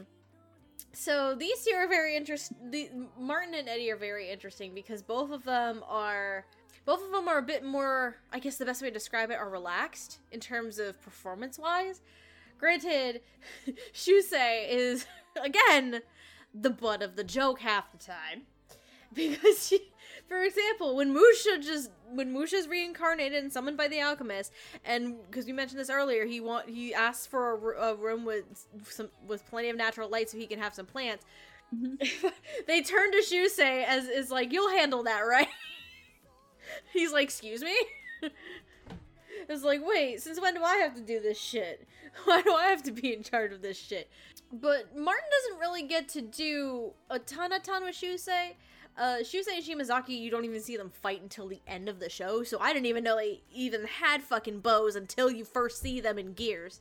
Anyway, uh, Martin, I think, was good. I didn't really have any issues with it. I think it took, like, just a tiny touch for, for him to get into it a bit, but I didn't see any other issues otherwise. Eddie Lee. Eddie Lee's an interesting one because I'm gonna put Eddie Lee up here for me so I can see what else.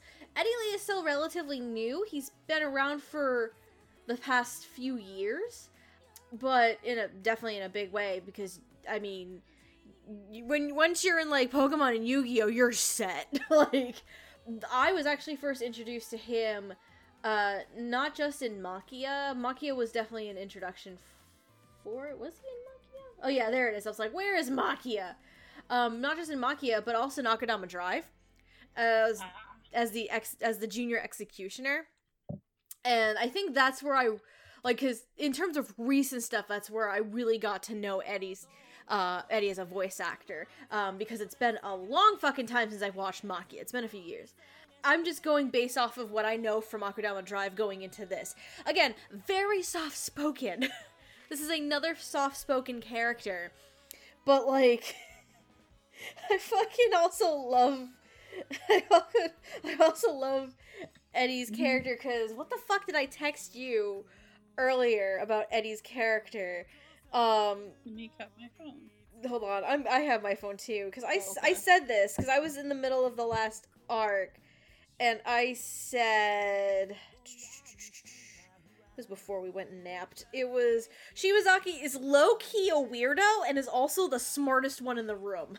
Yes. Because she Shimazaki, he's the smartest one in the room because he's the one who has his early suspicions about the quote unquote fake Akutagawa and is actually the one mm-hmm. who is the closest to knowing what the fuck is actually happening. Yeah, he's the guy who somehow managed to figure out the plot, but he was like, "Damn it, just short." like just just short by like a tiny detail. Detail. But still, it's like smartest guy in the room. But he's also a very much a weirdo. And his dynamic and his dynamic with Akutagawa is just fucking great. Because because Shimazaki doesn't we, we can't tell he doesn't really like Akutagawa, but he's like okay with him, but he's like, You're an interesting person, let me talk to you.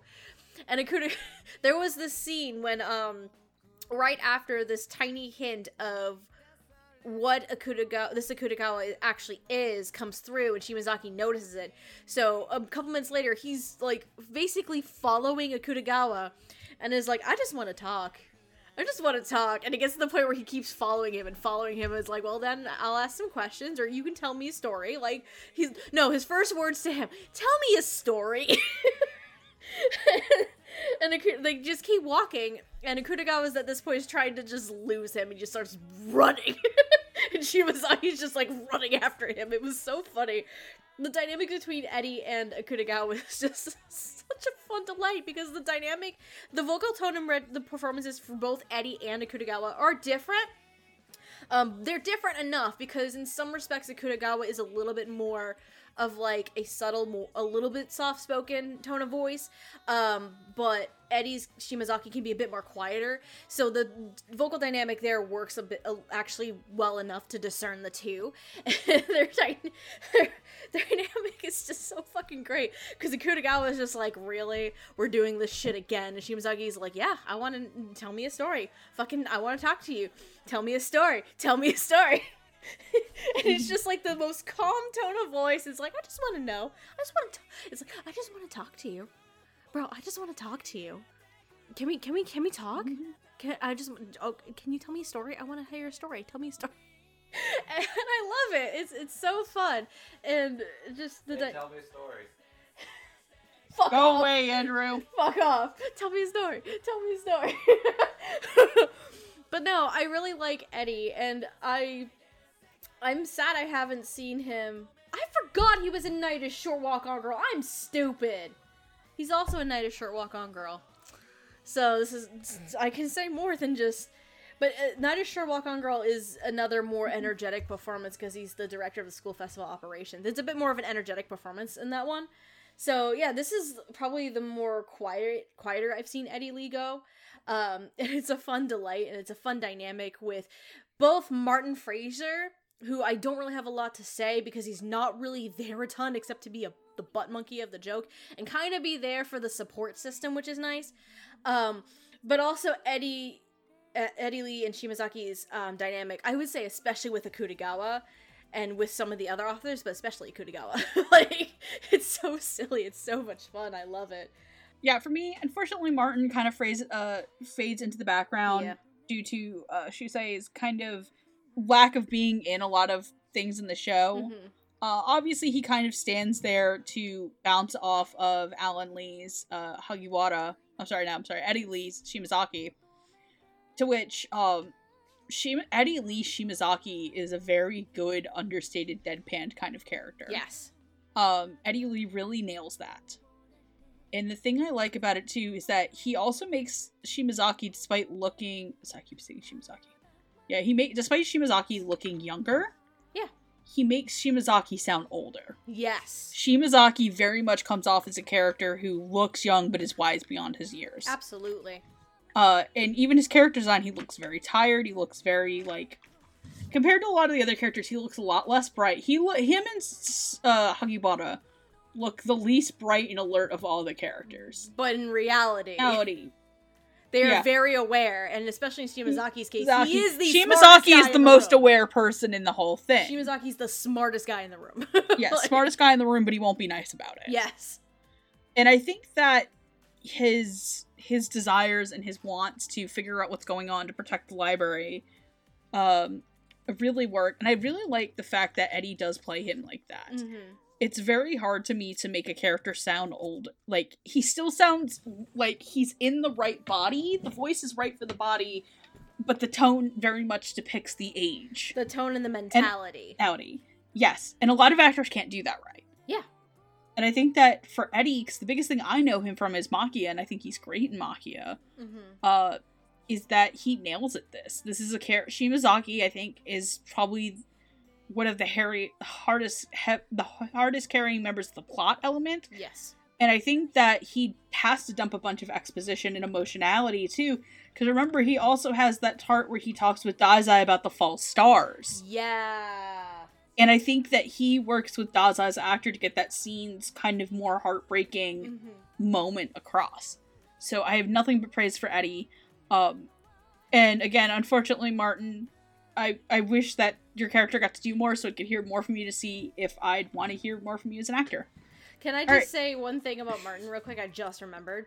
Yes. Did you watch the little gourmet food segments? the- Yes, Martin gets to do a lot of those, and that's where Martin- he shines the most because That's he where gets to he do come really up. shines, and my favorite one is the one of him just like having his food but adding like the the edible gold flakes to it. Yes, because uh, they always keep talking about how he's so plain. It's like, it's like this has no taste to it. It's so great. plain, he's so boring, and every time he's like at all of his meals, he outright states he's like, I like to try and be a bit more extravagant so I don't come off as boring, and including like the little edible gold flakes. And even then, Shimazaki's just like, yeah, it's still boring.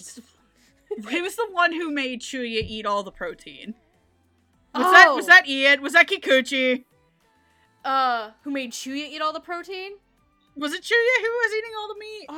Um, it was Chuya eating all, all the. Oh fuck! I'm trying to remember. Was it Shika?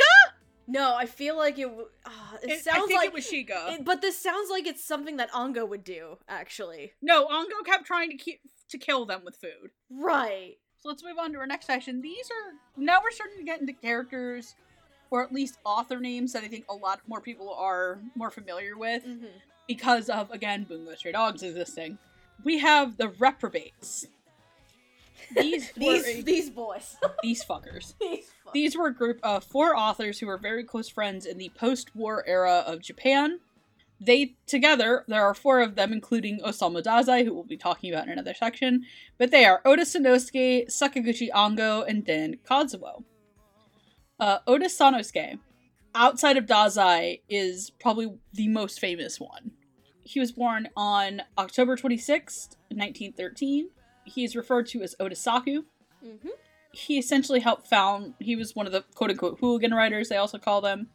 Um, his stories depicted real struggles in japanese society uh, society at the time and were frowned upon by the militaristic government. Uh, these themes were evident in a lot um, and they were kind of hated by the government.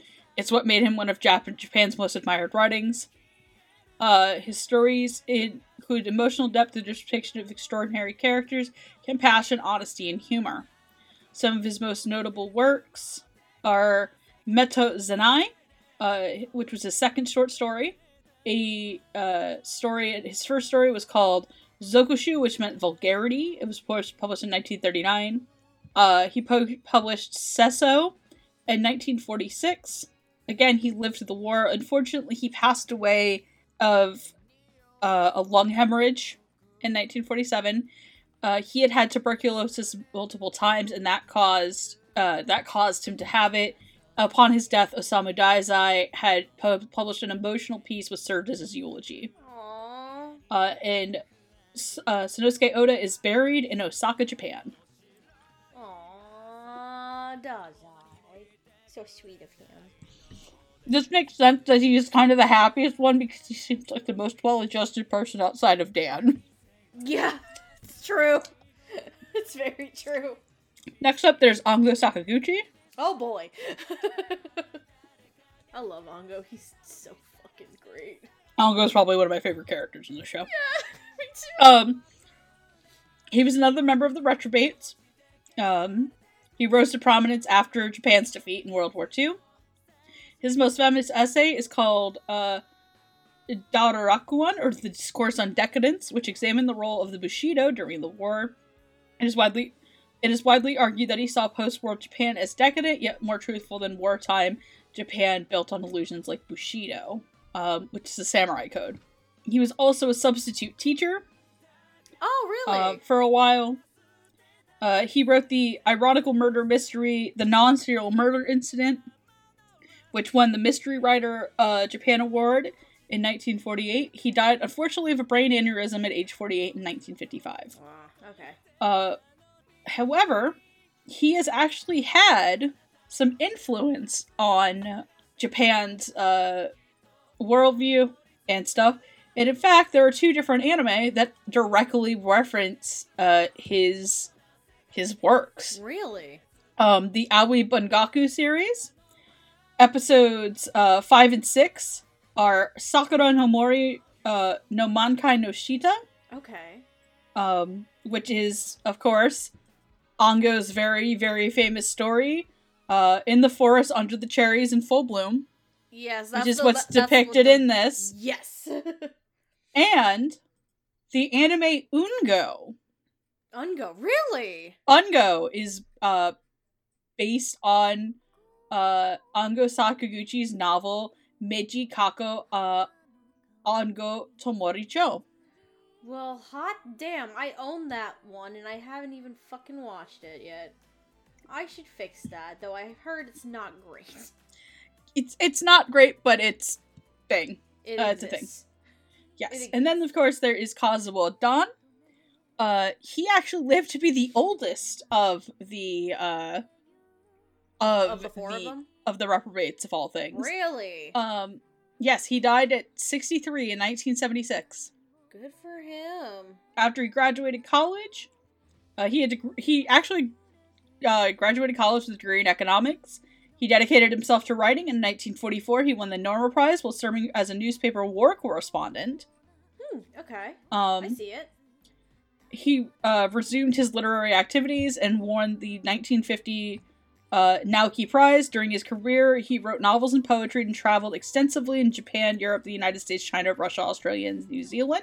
He lived in Santa Cruz in Port, uh, on uh, Santa Cruz on the seacoast west of Torres Vedras in Portugal, Ooh, on a house okay. on a street that now bears his name.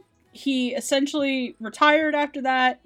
Um, he received the 1975 Yomiuri Prize for Kataku no Hito. This is a monument. Uh, there's a monument to Dan's memory in Santa Cruz and another on uh, Nokonoshima Island. Mm-hmm. Uh, his poetry is engraved in stone along some of the canals of Yanagawa, Ooh, wow. which is a city in Japan. Uh, he was born in Yashimi Prefecture, so he's from Kyushu originally.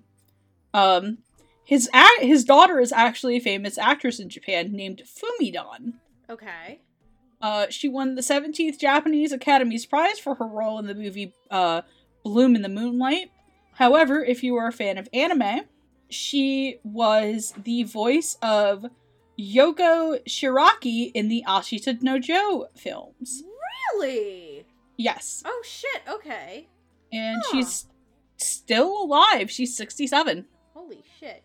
Random question, because this is a plot point in the show itself. Did Don actually write a biography about Dazai after he passed? Let me look into it. Because that is a point that was made, and that's essentially how uh, Don manages to get reincarnated. Because so Dazai gets sucked into no longer human and goes batshit crazy, and quote unquote Akutagawa, his idea is I'm gonna taint the book of another of his friends, save it, get his friend in the process, and have him delve into that book to save his ass. So, and the book that was chosen was the Yes. he did. Okay, was the biography that Kazuo Don wrote for da- about Dazai after Dazai passed. So that's interesting. Okay. It is called Danzai de Ongo. Anyway, Anyway. who voices these fuckers? Playing Oda Shinosuke is Rob Moreira. Playing Sakaguchi Ango is Billy Kometz, and playing Don Kazuo is Tom Aguilo. Rob Moreira, you will know his characters such as Yuki Mura in Fena Pirate Princess, Yuki Korida in number 24, and Fuji, uh, Fukuro Koji in Mazinger Z Infinity. Billy Kometz will know his characters as uh, Shine Nozen in 86, Otomatsu Matsuno in Mr. Osomatsu, and Mikhail in Sirius the Jaeger. Unfortunately, I was not able to find any uh, info on Tom Aguilo via Anime News Network. So, because I did some prep work with visuals and editing stuff. So Tom Agu- Agi- Agilo, I, I, uh, first of all, apologies for if we mispronounce your name. Mm-hmm. Um, he is more known as a voiceover artist, particularly for uh, a voice actor in general for like commercials and audiobooks and i think he's done a few video games but primarily like commercials and things like that is where he where he his bread and butter is normally so little context there um fucking love the reprobates so much they're so stupid. Mhm. they're so fucking dumb. Dazai included. Like oh i love these stupid boys. Tom's don tom is kazuo don. Like he's probably the most level-headed of the four of them in this show and it, it works really nicely. I'm just a little sad because don doesn't really have a lot involved because he shows up basically at the end of the two-parter for no longer human and is kind of there for the last bit as the plot gets pushed along by uh, um the kikuchi squad Mhm. um, so I kind of wish Tom had a, lo- lo- a little bit more to do, but um, I will admit, hi hi him basically like talking down Dazai in the no longer human part actually was really good. I, I did enjoy it. It was a touch rough at the start of it, but it kind of as as that little that, as that little back and forth progressed alongside uh, Dazai, it, it grew and it grew, and I was like, okay, I, I do like this. This is a bit more believable to me. Um, Rob Moreira as uh, Odasaku is such a. It's so interesting because the I I, I watched Fena Pirate Princess. This this is one of those moments where it's like, what the fuck is happening? Because Yukimaru is basically like freaking deadpan, like so serious, nin- like male lead, nin- like ninja boy, like. And this is not that performance. This is not that voice at all. It's it's much more. It's a bit more lighthearted. It's a bit more fun and and lively, and it's just really nice. though, though he he Don is one of the more grounded of the repro- reprobates. O- Mhm. Odasaku is like probably second to that. Um and it shows with Rob's performance because up until Don is even introduced uh, as an actual reincarnated author in the show, uh, Odasaku is that grounded figure, and he he's the one who deals with all of the bullshit that Dazai I mean, if you had to deal with Dazai and Ango, you would want it. you would You need would someone. need help. You, would You need help. S- Someone needs help. Odasaku's the only one who could. like, so let's not even joke. Odasaku's the only one that can that can put up with and cu- try and get them to stop their bullshit half the time. It's great.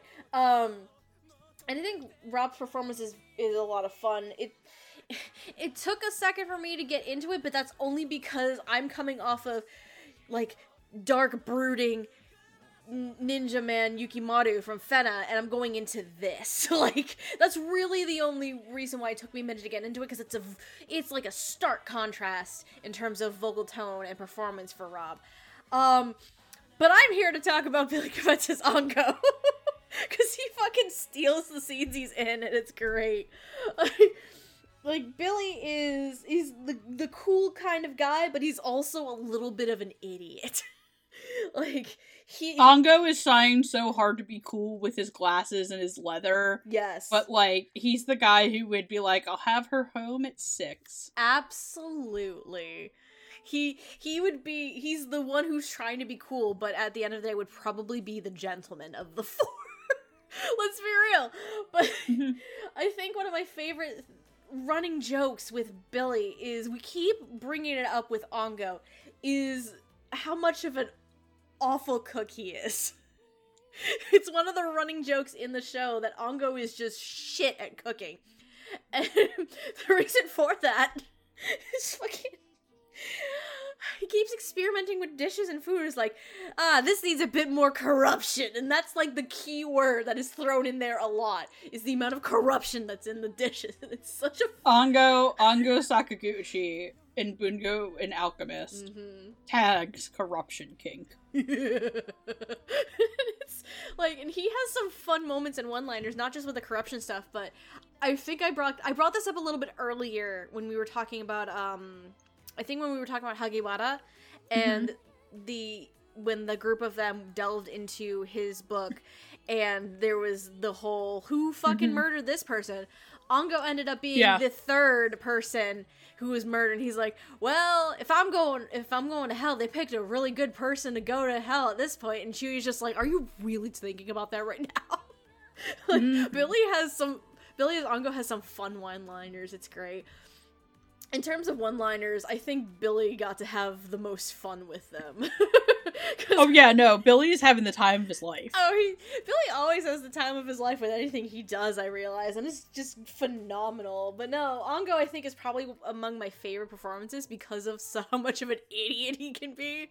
And Billy is just like, Billy thinks he's the smartest one in the room, but he's actually not. he thinks he's the smartest and the most creative with his, hey, let's make this. And oh my god, the farming thing the farming bit where fucking Shuya the next day he's gonna go early to steal all their rice that they grew so you could have sake. But when he um Odasaku and Dazai get there and they realize all the rice is gone, they're like, wait, where's Ango? And he got apparently had a hankering for curry the night during the night and made over a hundred fucking plates of curry for no reason. With all of the rice. And then Odasaku's like, ah, might as well have some. it's so good. The dynamic between the four reprobates is really good. Um, I, I'm on, actually I'll say the three reprobates are really good because Tom doesn't get to have a ton of time with them, which is unfortunate. Um, but the dynamic between Rob, Billy, and Dazai is just so stupid. It's so much fun. Um, and in the scenes where Dan Kazuo is part of it, because there's a mix of like flashback scenes with them at like the bar having drinks and shit, and then with some of the fun dynamics when they're for all four of them reunited for the first time when Dan Kazuo comes in to basically kick Dazai's ass. like there are the dynamic is there. I just wish that again Tom got to do more in the show. That's no fault of Tom at all, honestly. That's more on the show. But the reprobates are my favorite group in this show. because they do so much stupid shit.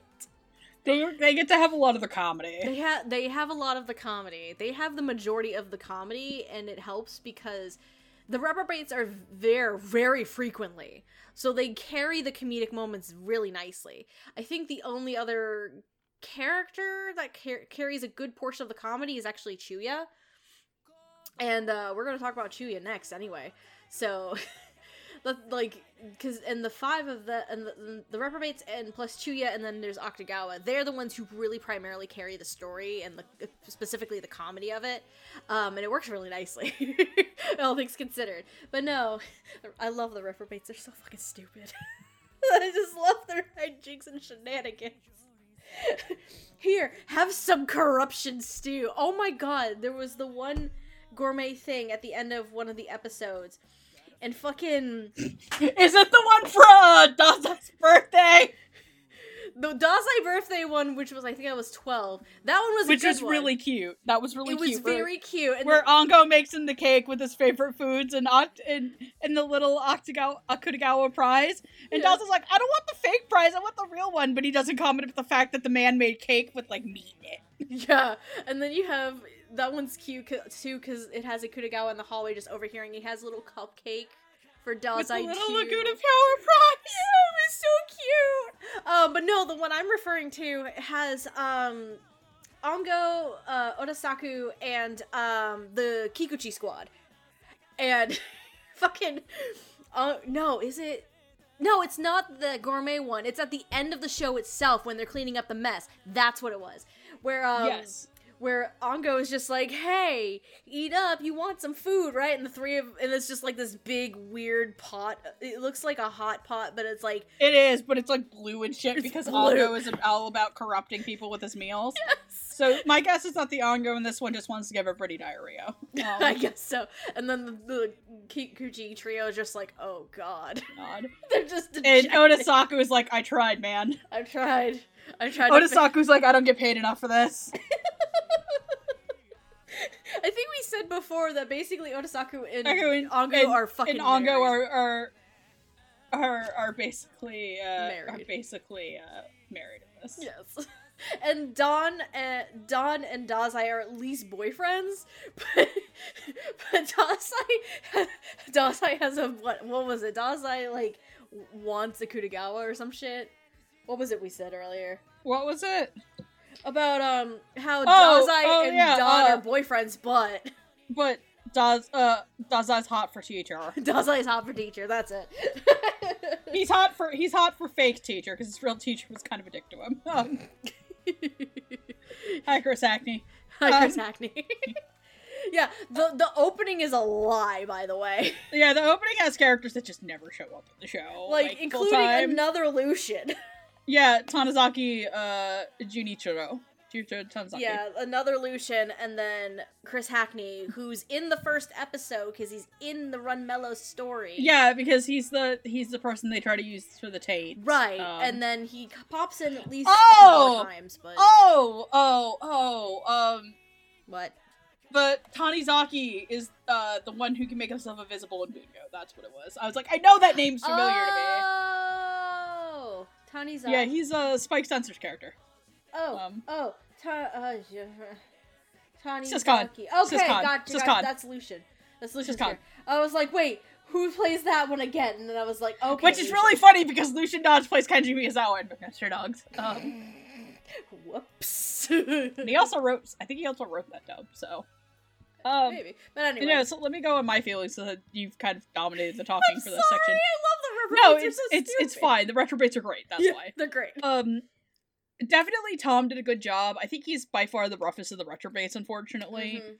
Um, I don't know if it's just an experience doing anime as compared to other things, Yeah. but I think he does a serviceable job. It could have, I think, been better, obviously, but it's not a bad performance. It's just a very okay performance. I just kind of Uh, wish that Dan Kazuo got to Don do more. and did got to do more. He could have Uh, been doing more. but d- whenever they put Oda and and it's uh Oda Odasaku and Ango together, Billy and Rob steal the scenes. yes. Um, they are the scene stealing squad. Um, Oda Oda was a little bit rough. Uh, Rob was a little bit rough at the beginning, hmm but I think he really definitely grew into Oda's a lot more fun, uh, fun persona. He is the mature fun guy. Yes. Uh, Ango is the guy who thinks he's mature but he's not, and Dazai is well, he's Dazai. Dazai Um, is Dazai. There's not much else to say there.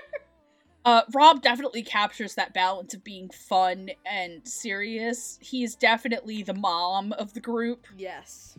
He is the mom character. He gets to do the male mom voice. hmm Um, I really like it, and I have not watched Fena because I have no time. Um, Oh, the the dub for Fena is great. the dub, the for show the, dub. is. I'm waiting. I've told. I've told Fena does not jump a shark. It launches itself into low, low Earth orbit. Yeah, it Um, launches itself into like five universes over. Like It, it's just, it's something happens. It's weird. it's.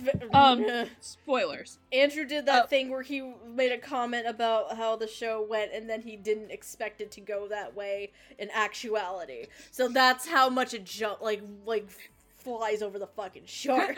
I'm st- I'm still not over. What the fuck's gonna happen? Is the car gonna blow up? Show I was kidding. Ah, I yes, refuse to End. Uh, platinum end. Um, you know, so Rob does a really good job, and the thing is that I again, these are all characters I've seen. I've seen these are all authors I've seen interpreted into different characters in a different show with a different dubbing studio. yes. Um, I'm very. That's one of the things I also really want to praise uh Laura for. hmm is that she these these characters sound very different like rob's performance as his otasaku because his otasaku isn't as uh, serious or in such a dark material compared to david vincent's otasaku Yeah. um i think that rob got to play up the more uh happier aspects of this and i think the thing is too is how much of genuine care that they have for each other comes through in their voice Oh, absolutely. Like, the um, reprobates really care about each other. yeah and like how how they talk about how dazai is a clown and dazai is this but they he was a gen i think it is uh o- rob's performance is so genuine when he talks like yeah oda's uh dazai is a clown but he cares about people Yep. Like he cares and when they have to fight the crazed version of him I think it is Odasaku who lets himself get stabbed first. Yes. I don't know. He doesn't let himself get stabbed. He just he just gets, gets stabbed, stabbed first. And then Billy Kametz's Ango is. I like that this is the more serious Billy that you would see. Like this is very much not his Osomatsu or or um his Galo. This is more towards his Shin voice and register, but it's still more lighthearted than Shin from '86. And Ongo is a guy who is trying to be cooler than he is. Keyword Like- trying. trying because again, I'm not gonna lie, the the Cherry Blossom episodes are two of my favorite episodes. Oh, that was and he does such a great job playing the um the the nameless man in the mouth the protagonist Mhm. and then you swift into the actual ango who is wears leather wears sunglasses wants to corrupt everybody. He's more interested in the fall of grace from man. But he's like domestic like he's the guy who woke up and started cooking curry because he had a craving. Yep. and he's like trying to be i love that. I think the way i can describe it as it's billy trying to play a really cool character and a not really cool character. Who was a guy who thinks he's cool but he's not. Yes. But it's not like osomatsu where everyone around him knows he's a fucking loser because everybody genuinely thinks on ango is kind of cool Yeah. He just has, he's just he a just- little eccentric he just has his little quirks. and i like that it's it's the cool but eccentric personality Yes. and I just think that he has so much fun playing this character and and yeah, so let's move on to the next character, the acting director, aka the cat, and everyone's Yay! everyone's favorite petty little bitch, we love him. It's great. Chuya Nakahara. We love in this house we stand Chuya. In this house we stand Chuya Nakahara. Mhm. Oh my god, Chuya Nakahara. I have to look up Chuya Nakahara, the author. God, I love Chuya. Chuya's given a gun in this universe. Yes, because he's a poet. Yes. which means that he gets a gun. Uh, the cat. The cat is just a cat. It talks. It's the acting director. It's the pl- It's the. It's the. uh The voice for the alchemist. Yes. So, yay. Um, That's all we need to know about him. yeah. Shinya Nakahara, born April 29th, 1907, and died October 22nd, 1937. Fortunately, he uh, he passed away at the age of 34. Mm. is a Japanese poet active during the early Showa period. Originally shaped by Dada and other forms of European experimental poetry, he was one of the leading revolutionary Japanese poets. Although he died at the young age of 30, sorry, 30, not 34. He wrote more than 350 poems throughout his life. Many call him the Japanese uh, Rimbaud for his affiliation with uh, the French poet who he translated. He did marry and he had two children. Oh, nice. Uh, he married uh, Takeo Ueno. The literary award, the Nakahara Chuya Prize, is established in 1996 by Yamaguchi City uh, in Chuya's memory. He also he his poems that he wrote very famously were of the following were the song of the goat the song of bygone days and of course everybody who is a big fan of bungo stray dogs would know this one in the tainted sorrows which his power is named for Yes. uh, that unfortunately, this Chuya does not have anti gravity. he gets a gun in return. He gets a gun instead, which is fine. yeah, he gets a gun in this. Uh, also, it is le- I think it is like legal description that Chuya Nakahara must be depicted with his hat, with his, with his fedora with his hat. fucking hat. With his fedora looking hat. It's like just do it. because again, she is a petty little bitch and we love him. Chuya has a very okay. I'm gonna. I'm not gonna lie that Mhm. uh, Chuya Nakahara has a very very distinct face as an author. yeah. He has a very, very distinct face. Distinct face. He has a very distinct look, and I actually think that this anime actually captures it fairly well. I will send you a picture. Oh, okay. I'm looking him up right now, actually. I searched Yes. Chuya Nakahara, and the first thing it gives me, of course, Bungo Stray Dogs. Straight Dogs. No, yeah. Thank you, see- thank you to it. Stray Dogs and Bungo and Alchemist for ruining ser- Google search just like Faye fans. Um, No, yeah. I'm looking at pictures of the actual Chuya Nakahara, and the face. and he looks like him. They always have the hat. more accurate. Yeah, Yeah, he he actively kind of looks like him. yeah. it's a Um, bit more accurate to the real Chuya Nakahara. Yes. That's interesting. Playing the cat is Dino uh, Andrade, and playing Chuya Nakahara is Barrett Letty. Uh, Dino has Andrade has played characters such as Willie and Motherfuckers, the God of You, and the God of You's books in The Night Is Short, Walk On Girl. Yay! Uh, Barrett Letty, you will know as characters such as Madoka Hongo in number 24, uh, Mullane in Pokemon Sun and Moon, and Akira Zaizen in uh, Yu-Gi-Oh! VRAINS. Woohoo! Uh, I'll start first in this section. Uh, Dino is actually the person who I thought had the roughest time in this. really? Um, a lot of times the cat's voice just didn't settle with me. Okay.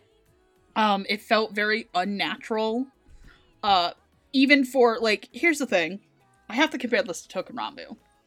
Um, I've I've not watched Katsugeki. I keep meaning to watch Katsugeki, and I keep pushing it off because I know that I'm not. I don't know if I'm going to enjoy the dub of that as much as I enjoy the the Hanamaru dub because the Mhm. Hanamaru dub is one of my favorites. Right. Even with its flaws and alls, that is just a very comfort. That's like a comfort dub for me. Okay. But in that, Sonny Strait plays uh the Konosuke's. And Sonny Strait plays the Konos- Konosuke's in a very comedic but funny, normal sounding Sonny Strait Mhm. voice.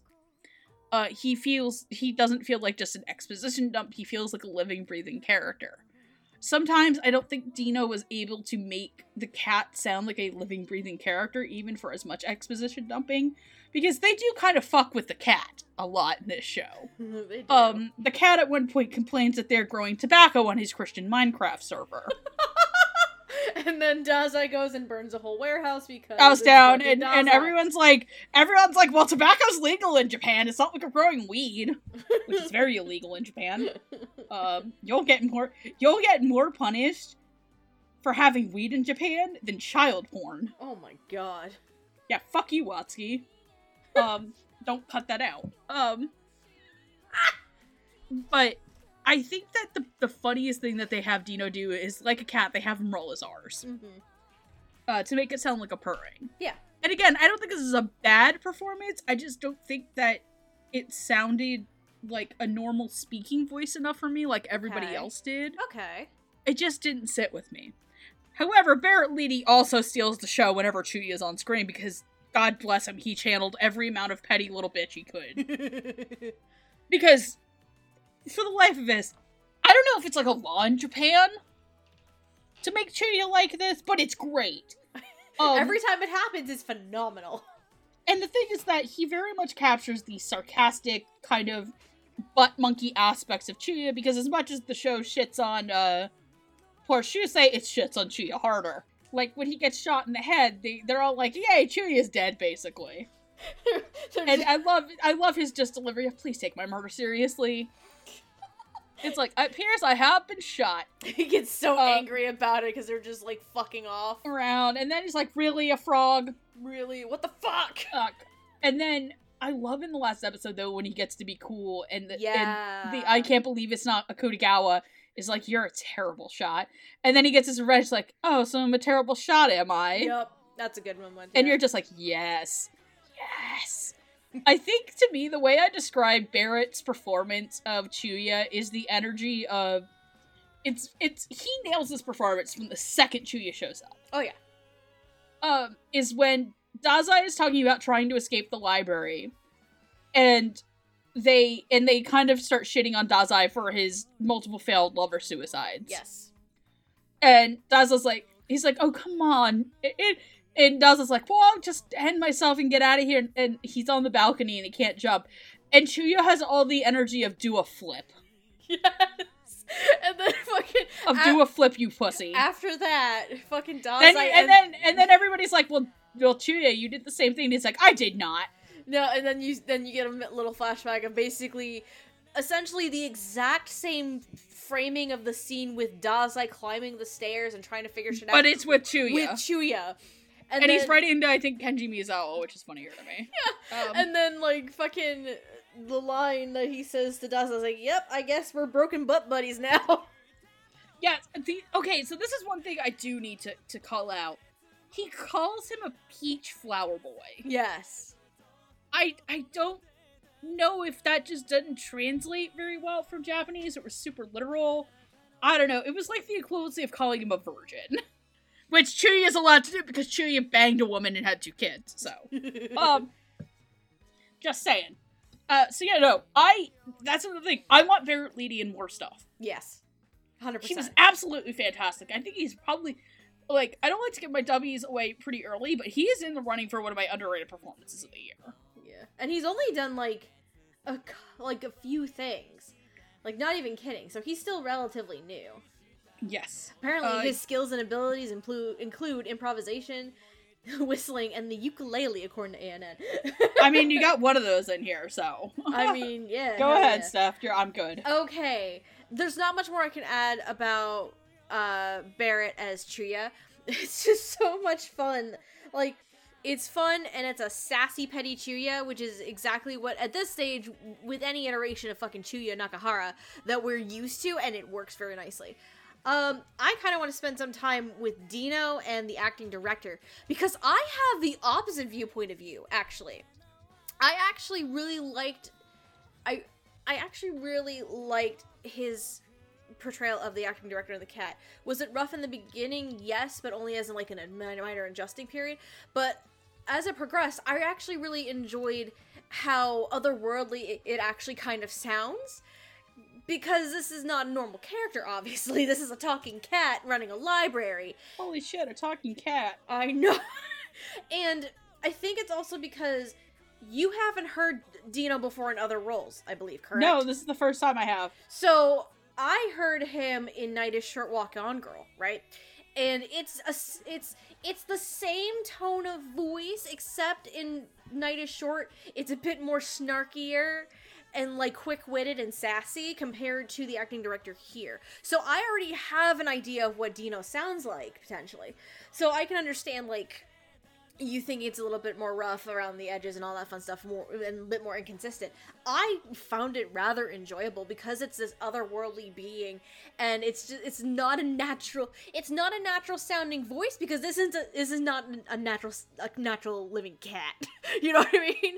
I guess uh, i don't know if it's a suspension disbelief thing or maybe it's just a tone of voice but that that's kind of how i feel about it. I was fine with it and also the little added touch of the rolling of the r's for some of his words like perfect i can't roll my r's Oh yeah, no, I love that. That I, was I a love re- that aspect. again, I I actually agree. think that's a really great touch, and I don't know who to compliment, Dino or Laura.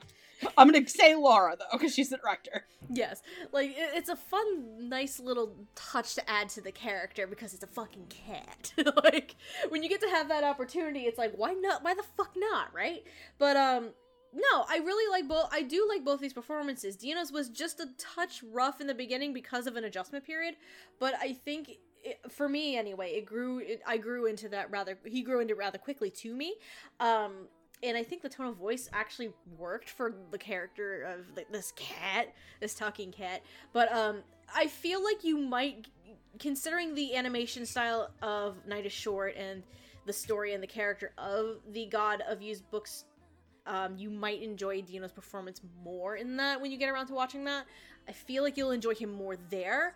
So I understand you not being a fan here. You know what I mean? Mm-hmm. S but I I I liked it. So yeah. oh no! oh boy, the last ones. All- Did you already talk about Chuya? I only I know I- there's not much more I can add that you've already said. Okay, fair. So I'm just like I just Finally, finally, it's time to talk about them. Ah yes. Oh the man, boy, the, the the teacher and the one who's hot for teacher. I have to put the word author in this. before I wrote an Bungo- article about two of these people before, so Yeah, before you get Bungo Stray Dog stuff in a search. I have to put the word author, and I'm very upset about this. I mean, it's it's upsetting for our current purposes, but all things considered, it's actually kind of funny. like Bungo's taking over. you know what? Fuck it. like I'm satisfied with that thought, but at the same time, it's just like, oh man, this. Uh, it's like, damn it. Fuck you! I wrote a blog about this five goddamn years ago. Hell yeah. Oh, are you looking it up right now? Hell yeah! Yes! Let's go, bitch. Oh shit. Osamu Dazai. I will link this article in the goddamn description. Hell yeah. Make sure you send it to me. Dazai, born June 19th, 1909. He passed away June 13th, 19, uh, June 13th, 1948 from suicide. And then Um, everything gets sour. Yeah. Osamu Dazai was influenced greatly by the works of Ryunosuke Akutagawa and Masuji Ibuse. Uh, he was a troubled man who dealt with bouts of addiction, societal and family infidelity, multiple attempts at suicide, and his actual death was a double suicide. Mm-hmm. Um, he has written series stories such as Josihito Doke no Hana, which had his humor and wit, while others like Fugaku Hyakkei showed his hope.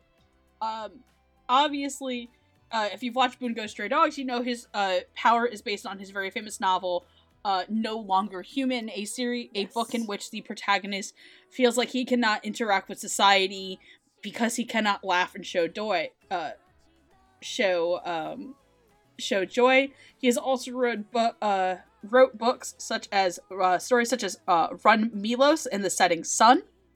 yeah, Uh, those which, two are mentioned in this show. uh, they, yes, they're actually uh, Run Melos is the first episode, Correct. and No Longer Human, I believe, makes up the episode six and seven arc or seven and eight arc. uh, around that point, yeah. And then Setting Sun is mentioned in a really whacked out dream sequence and like what was that episode four? Yes, with beautiful performances from I believe Billy Kametz and uh, No, it- Casey No, it's Robbie Daymond. and- Daymond and Casey Mongillo. Yes, correct. Um, but yeah, the real Dazai again, and in this show, he's very much a clown. He is Mhm. very much a fun, upbeat guy who Yes. who has a problem letting others in based on the betrayal he felt from his teacher, uh, who did not award him the Akutagawa Prize. AKA Chris Hackney in this show, apparently. Hi, Chris Hackney. And again, Dazai's influence on anime can be seen. Uh, if you're an anime fan, uh, some Dazai's uh, things can be uh, felt around the world. Uh, There is a fi- like a anime film Uh, Aoi adaptation Bun- of like a human, I believe, correct? Aoi Bungaku adapts No Longer Human. Mhm. Human Lost, a co-production from Funimation, Yes, was an that's it. adaptation of No Longer Human. That's the one I'm thinking of. Um, again, it is uh, Suki Gakure has uh, references in its episodes such as again The Setting Sun and Run Melos. hmm I'm trying to think of other ones that have Dazai that isn't Bungo. Um, but anyway, to move over to the other person that we have to really talk about is our good friend Ryunosuke Akutagawa, who was born April 29th, 1907 and passed away of suicide on October 22nd, 1937. So he was how old? I'm sorry, I read the wrong dates. Uh, I'm sorry, March 1st, uh, 1982 to July 24th, 1927. So he was in his 30s or 40s around then. I think he was in his 30s? You said 87 to 27, 80, 92, 1892. 92. So 35. He was 30s. 35. Yep, he'd be in his 30s. He was 35. Okay. Uh, again, the premier literary award in Japan is the Akutagawa Prize. hmm He is considered the father of the Japanese short story. Um, he was again good friends with Kikuchi Kan and uh, Kusame Mato. He died via overdose. Essentially, he wrote uh, the series plays it as like his earlier works were at odds with his uh, later works, such as the book Gear, the series Gears. hmm Um, he wrote many influential series, including uh, Rashomon in the Grove, uh, in the Grove, Spiders, Spider's Web, Spider's Spiders, spiders web or spiders thread. One of. Thread. I'm gonna, you know what, Megan, look it up. Uh, Portraits of Hell is a is one that's Portrait of Hell! in, in this show. fucking Portrait of Hell. like me and Megan are just like we want to read that fucking Yeah, book. he has written so many series, so many books. Mhm. Um, Kappa, uh, Rashomon, The Nose, The Mhm. Spider's Thread, Hell, The Screen of Hell. Yes. um, the Dragon Holds Potter's Hair, Autumn Mountain, in a Grove, or in a Bamboo Grove, which is actually what the ending song is based off of. Oh, gotcha. Um, Okay. Kappa, Gears, hmm um, Gears is the one that's adapted in the last two episodes of this show as well. correct. His legacy, again, can be felt all over Japan. Mm-hmm. He had a highly publicized dis- uh, dispute with Junichiro Tanizaki. Mm. Um, Uh, towards the end of his life, however, he did uh, suffer from visual hallucinations and anxiety Mm. Um, yeah, so essentially that was how they they did it. Again, his legacy was felt. In fact, the the most famous thing to I think outside of his works, especially for a Western audience, uh, because again, I know I was shown this in college because I studied film, is obviously Akira Kurosawa's very famous film Rashomon, Mm-hmm. which is based off his work and the Rashomon effect and how much Rashomon has been parodied around the world. Uh, like I think there's like a Simpsons fucking joke about Rashomon. Really? Yes, there's a Simpsons joke about Rashomon. Can I just also point out? I found it very interesting when you mentioned that in his later years he suffered from like hallucinations and anxiety, which which could play into how they managed to kind of adapt this story about. I can't believe it's not Akutagawa. like, it's I, I didn't know that. That's actually really interesting, and it makes it actually like we don't know if he had another side that he created uh, uh, like in his later years but considering the fact that he had suffered from like these hallucinations it kind of helps with the the believability This- of it Yeah, now that now, now it makes sense with what the end. Oh, by the way, the Simpsons joke is, "Come on, Homer, uh, Japan will be fun. You liked Rashomon, not how I remembered it. That's not how I remembered it." okay There we go. So, playing Osamu Dazai is Zeno Robinson, and playing uh, Akutagawa Ryunosuke is Richard Thomas. Uh, our good friend Zeno Robinson, who we have an interview with uh, up on our channel, you can go check that out, has played characters such, like, such as Hawks in My Hero Academia, Vanitas in the case study of Vanitas and Go in Pokemon Journeys. Mhm. Uh, Richard Thomas, this is his first named role on ANN. yep So, I would actually like. Do you want to go first? Because I feel like I have a lot to say. So. i have I, I i mean i also have quite a bit to say we can just go back and forth honestly Yeah. with these two I think I want to start off this Yeah. um with oh my god, I love Zeno in this. Zeno's amazing Zeno Zeno is so fucking good in this. And I remembered I mentioned to him, I was like, yeah, man, I was really upset. I have my copy of Bungo and Alchemist is on the way. He's like, oh man, we had so much fun with that. yeah And the thing is that he brings so much energy and charisma hmm to to his, to his Dazai. yeah Because this Dazai is a very different take as a character from the Bungo Stray Dogs, uh, Dazai, and Keiji Tang's performance. yeah oh yeah it's very different Um, and actually, even in the Japanese, um, Dazai is not paid played by Mamoru Miyano in that. He's played by Yuichi Nakamura. mm, okay Uh, to give some people uh, some information on who uh, Yuichi Nakamura is. He is characters such as uh, Tomio Oz- uh, Okazaki in uh, the Clannad franchise. oh okay Uh, he is Shigure in Fruits Basket, Oh, in the in the new one or just in general? the new one. He's okay, the new because one. I, I know the Japanese like Uh, he was Kuroo in Haikyuu.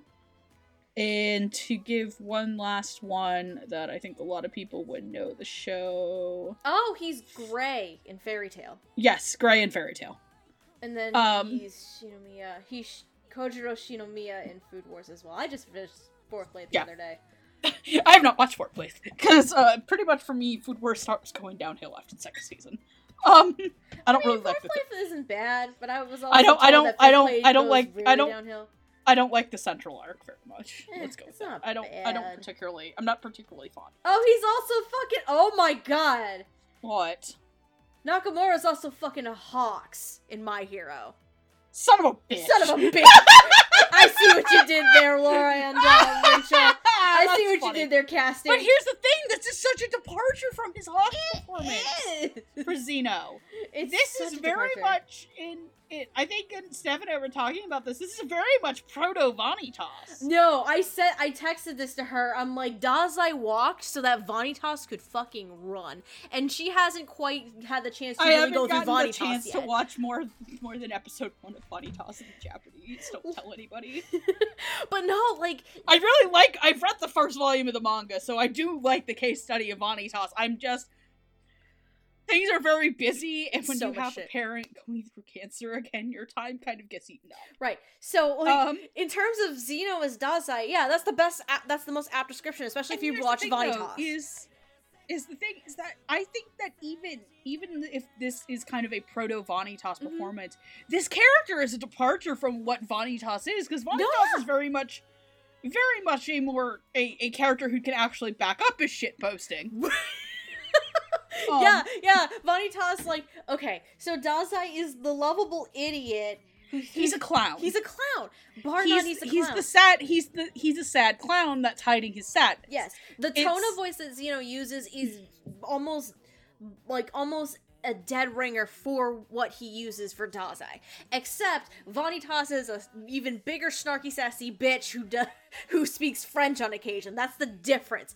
But Zeno also gets to do a lot more with Dazai too. Because the other comment I said to Megan is I 100% want to see Zeno do a straight fucking horror with like maybe him as like a like a serial killer or some shit because the no longer human section Human shit was so good. Mm, I was just like sitting there I'm just like oh fuck Zeno commanded everything that yes if if Dazai was on screen, Zeno commanded the Mhm. performance. A hundred He was the by far I think the most enigmatic, the most energetic, and very much warm character in the show. He had a genuine kindness and bravado to Dazai's bullshit. yeah Uh, is is the nicest way to put it. yeah he got to have Dazai as a character got to have the most vocal complexity and the most vocal um shifts that he had to do He was by far the most expressive and dynamic character. There it is. Thank you. Absolutely. And especially like because you go from the silly, goofy Dazai to like the kind of solemn, mellow Dazai to very, very sad Dazai not winning the the to angry Dazai, to- to having the horror Dazai, Yeah. to having It's the most the. Dazai who has come to realize things, the Dazai who doesn't want to give up. This is the I- most expressive character of the entire show. And yeah, I- Dazai has the most expressive range that he has to go through at once. Because he has to take very low, very lows and very highs and do them very intercha- interchangeably. yes. And I think that Zeno really gets that across, and that's why Zeno, as an actor, Mhm. has a huge following. Why he keeps getting the roles he does. Oh no, yeah, He's very, very good at at going through this range of emotion. Yeah. On the other hand, I I have to compliment Richard Thomas Akutagawa. Yeah. Yes. Uh, Akutagawa does not go through the same vocal ups and downs, mm-hmm. but he has probably, I think, the actually most complex character to play in the show. Yes. because does he has to play two Akutagawas who are both genuinely their own people, Mm-hmm. but are also the same person. Yeah. And it's it's Because- it's, it's a difficult thing to like manage in even in a short span of time. Like realistically, this shit doesn't come up until like the last like four or five episodes of the whole show. Is where it gets really meted in. There are hints of it though Mhm. through the show. Right, but what I'm saying is he gets to play with that more in that last section. And it's a very short span of time and it's just really it's done really well, honestly.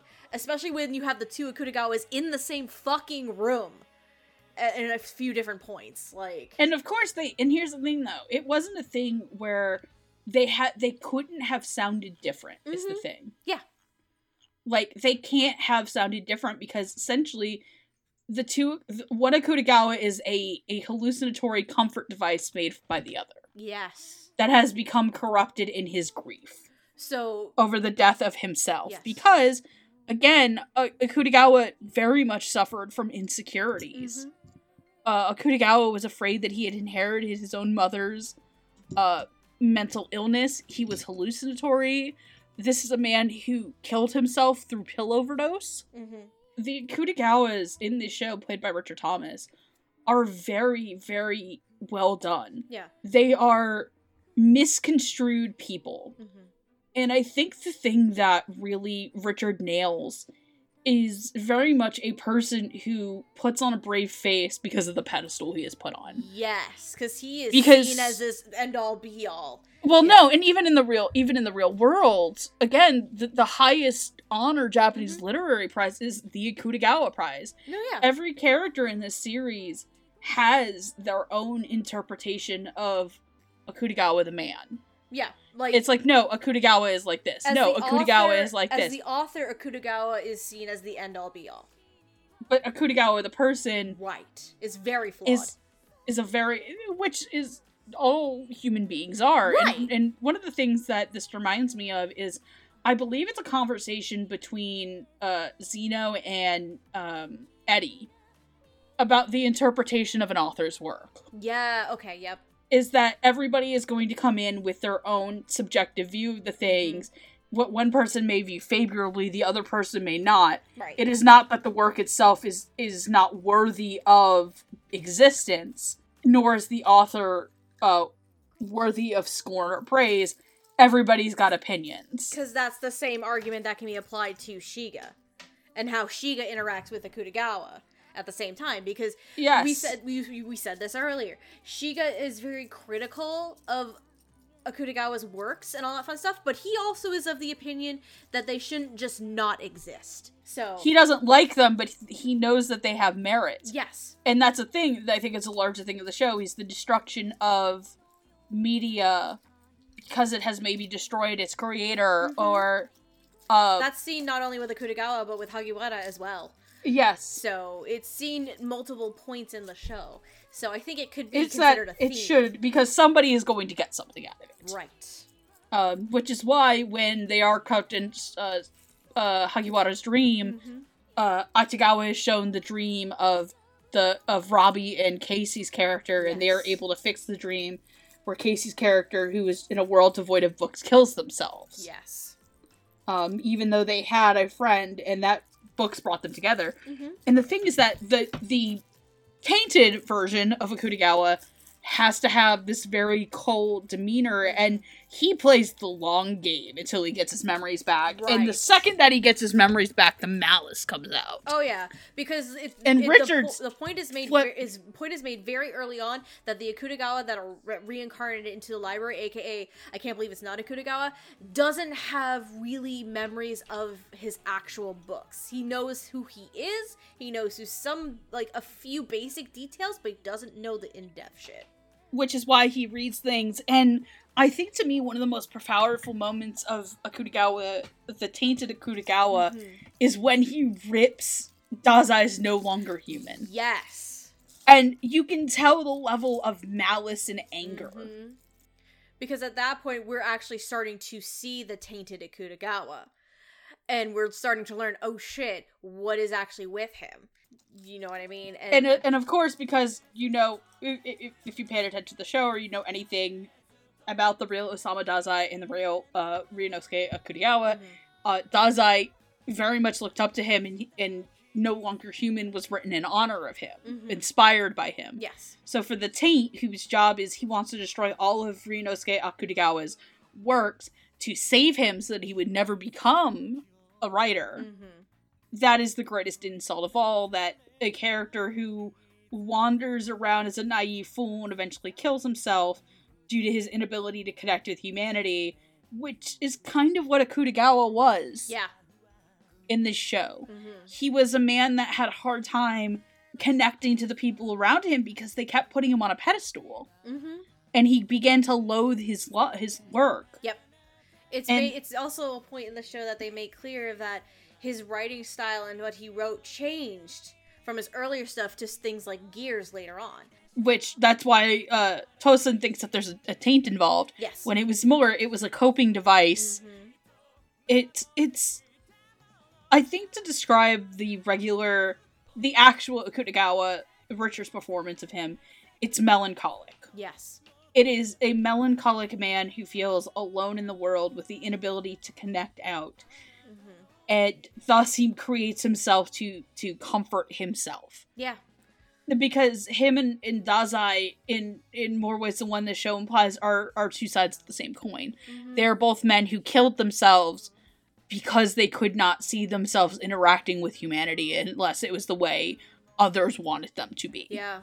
That's what I like about Richard's performance so Mhm. much and about Zeno's is that they both capture different levels of melancholy and coping Yeah. where where for Akutagawa it is self-destruction it is self destruction and tearing himself down. Where for Zeno's Dazai, it is to be more clownish and wear the makeup. Mm-hmm. It's it's very interesting. Like these two are the most complex for, I think, two different reasons. Dazai's is the most vocally complex character, but Akutagawa is the most complex character themselves. Because Yes. because Richard Richard's performance for the majority of it is very subtle, but that is exactly what this character needs. It doesn't need to be all grandiose and grandstanding or an idiot like Dazai half the time. Like it's more of a Mhm. subtle kind of in a way its own mentor kind of role because Dazai refers to him as teacher a lot. But there is that under layer of like self-loathing and malice behind it mm-hmm. that you like slowly see unravel over the course of the show.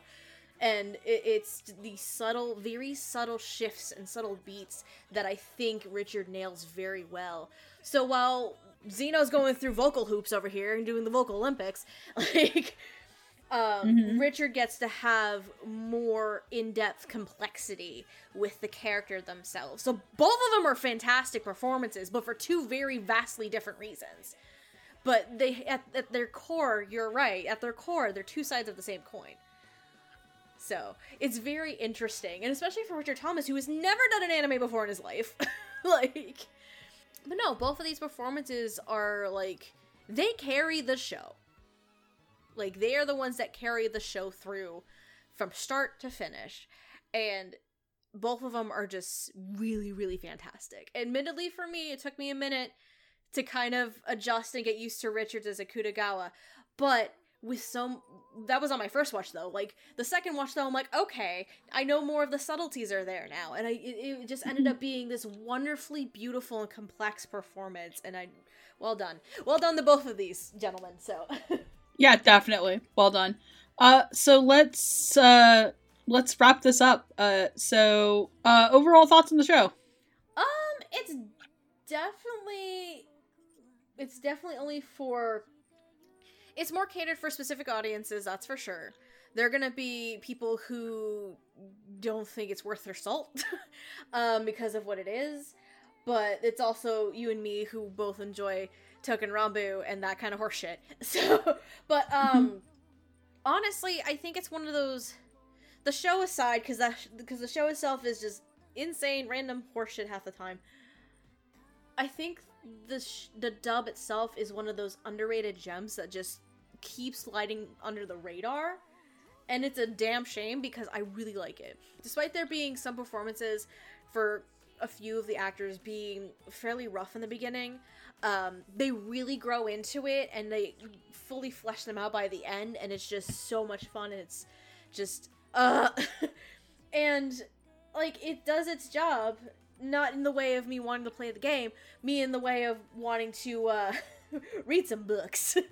like cuz the the the because the authors that are involved in this are just genuinely fascinating human beings and some of the stories that are adapted are just genuinely fascinating.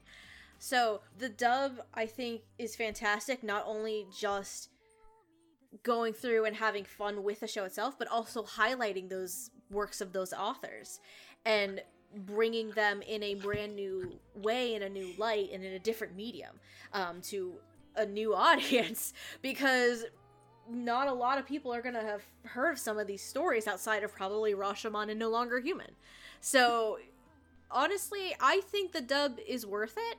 It's very solid, it's enjoyable, it's have, it's very fun It has some fun performances in it, especially and, and, and with half of the cast being like lesser known or relatively new individuals in anime dubbing. Like it's a it's a fun it's a fun labor of love, I would say. Similar to when Jade did Touken Ranbu Hanamaru. It's a fun it's a fun little labor of love.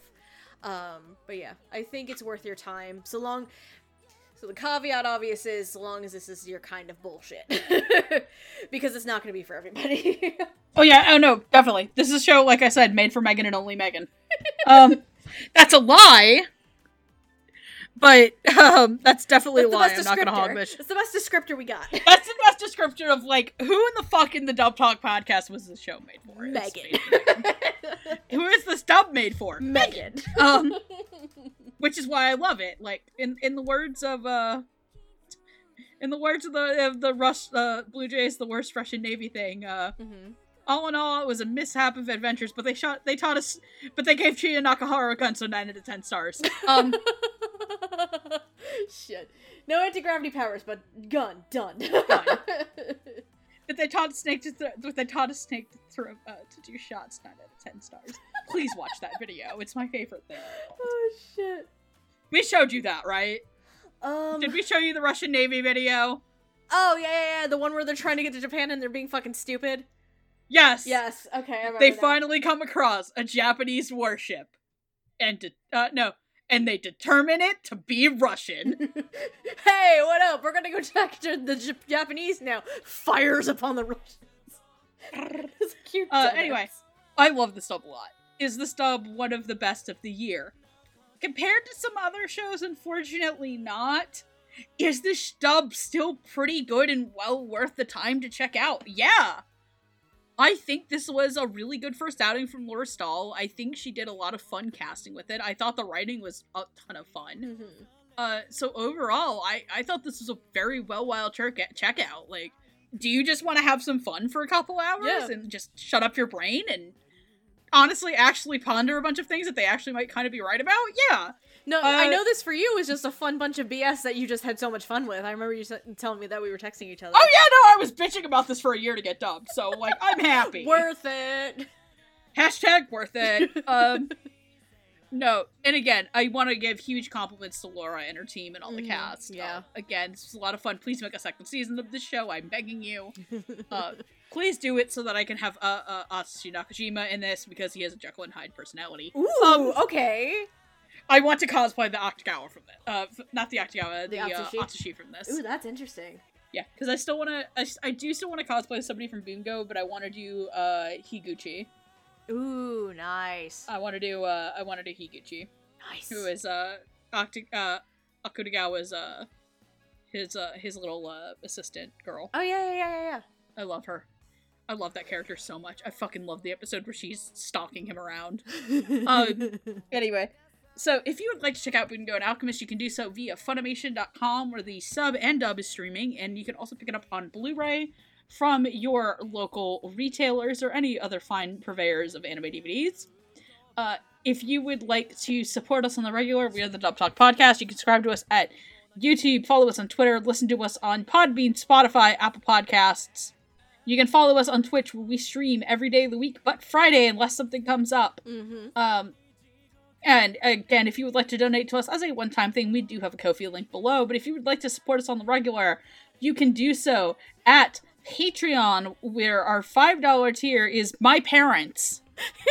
I like that Um, that's always the first on the list now because it's alphabetical. My parents. And everybody else, it's Megan's parents. To me, it's mom my and parents. dad. It's, it's it's listed as Megan's mom and dad. It's mom and dad. user, but that's what like they made me. That's what they made me put. That's what my mother made me put last year. I think I Um, remember you telling me your mom originally wanted to do the ten dollar tier, but your dad told her no. It's like no. I remember that. I mean, in defense, it's the difference between sixty dollars a year and one hundred and twenty dollars a year, and I don't think they would they wouldn't know what to suggest for us to do. That's also true. my mom would probably go through my shelf and pick something we've done already. She wanted me to do one of the Sailor Moon movies because I kept complaining about it, and we had already done it. Aw. Uh, anyway, other five dollar tiers besides my my lovely parents is the lovely Michelle Pravis, the lovely Nico Robin but with Yowie hands, the lovely Sue Tweedy, and the lovely Victor Medborda. And our ten dollar tiers, the extra lovely Carly Lestical, the extra lovely. The extra lovely Josh, Crimson the Echidna. extra lo- Crimson Echidna, the extra lovely Crimson Echidna, the extra lovely Jacob Wilson, the extra lovely Jared Hawkins, the extra lovely Julia W, the extra lovely Marissa Lenti, and the extra lovely Otaku Anthony Steph, very quickly plug where you are. Uh, my name is Stephanie. I'm also sometimes known as Lilac. You can follow me on Twitter at Lilac Anime Review, with review being spelled R E V U E. I do have a blog that has not been updated in a hot minute, lifeandtimesotaku.wordpress.com. And speaking of that Twitch, I have been doing, I'm part of the streaming insanity. I have been doing, at the time of this recording, on Sunday nights, me and Andrew are streaming I the Somnium Files. And then on Mon- on Sunday afternoons and Wednesday afternoons, I've been streaming Animal Crossing New Horizons. However, that schedule is probably going to change because as of the third, I will actually be employed again. Yay! Fucking finally. I'm very Yeah. excited about it. so, Anyway, uh, I'm Quinero2. You can follow me at Quinero2 on Twitter. I also stream every Wednesday. I have been streaming uh, Fire Emblem Three Houses as of the time of this recording. Uh, potentially, once we finish the Blue Lions route of that, I might be playing another game. I am debating on which one that I want to do.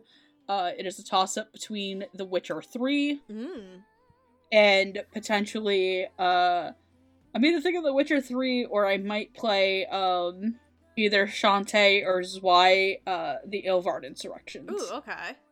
Uh, first gonna see what's on my Steam. Nice. Uh, anyway, uh, that is it for us. Thank you for listening to us. The library is closed. Go home. Go get your chicken nuggies.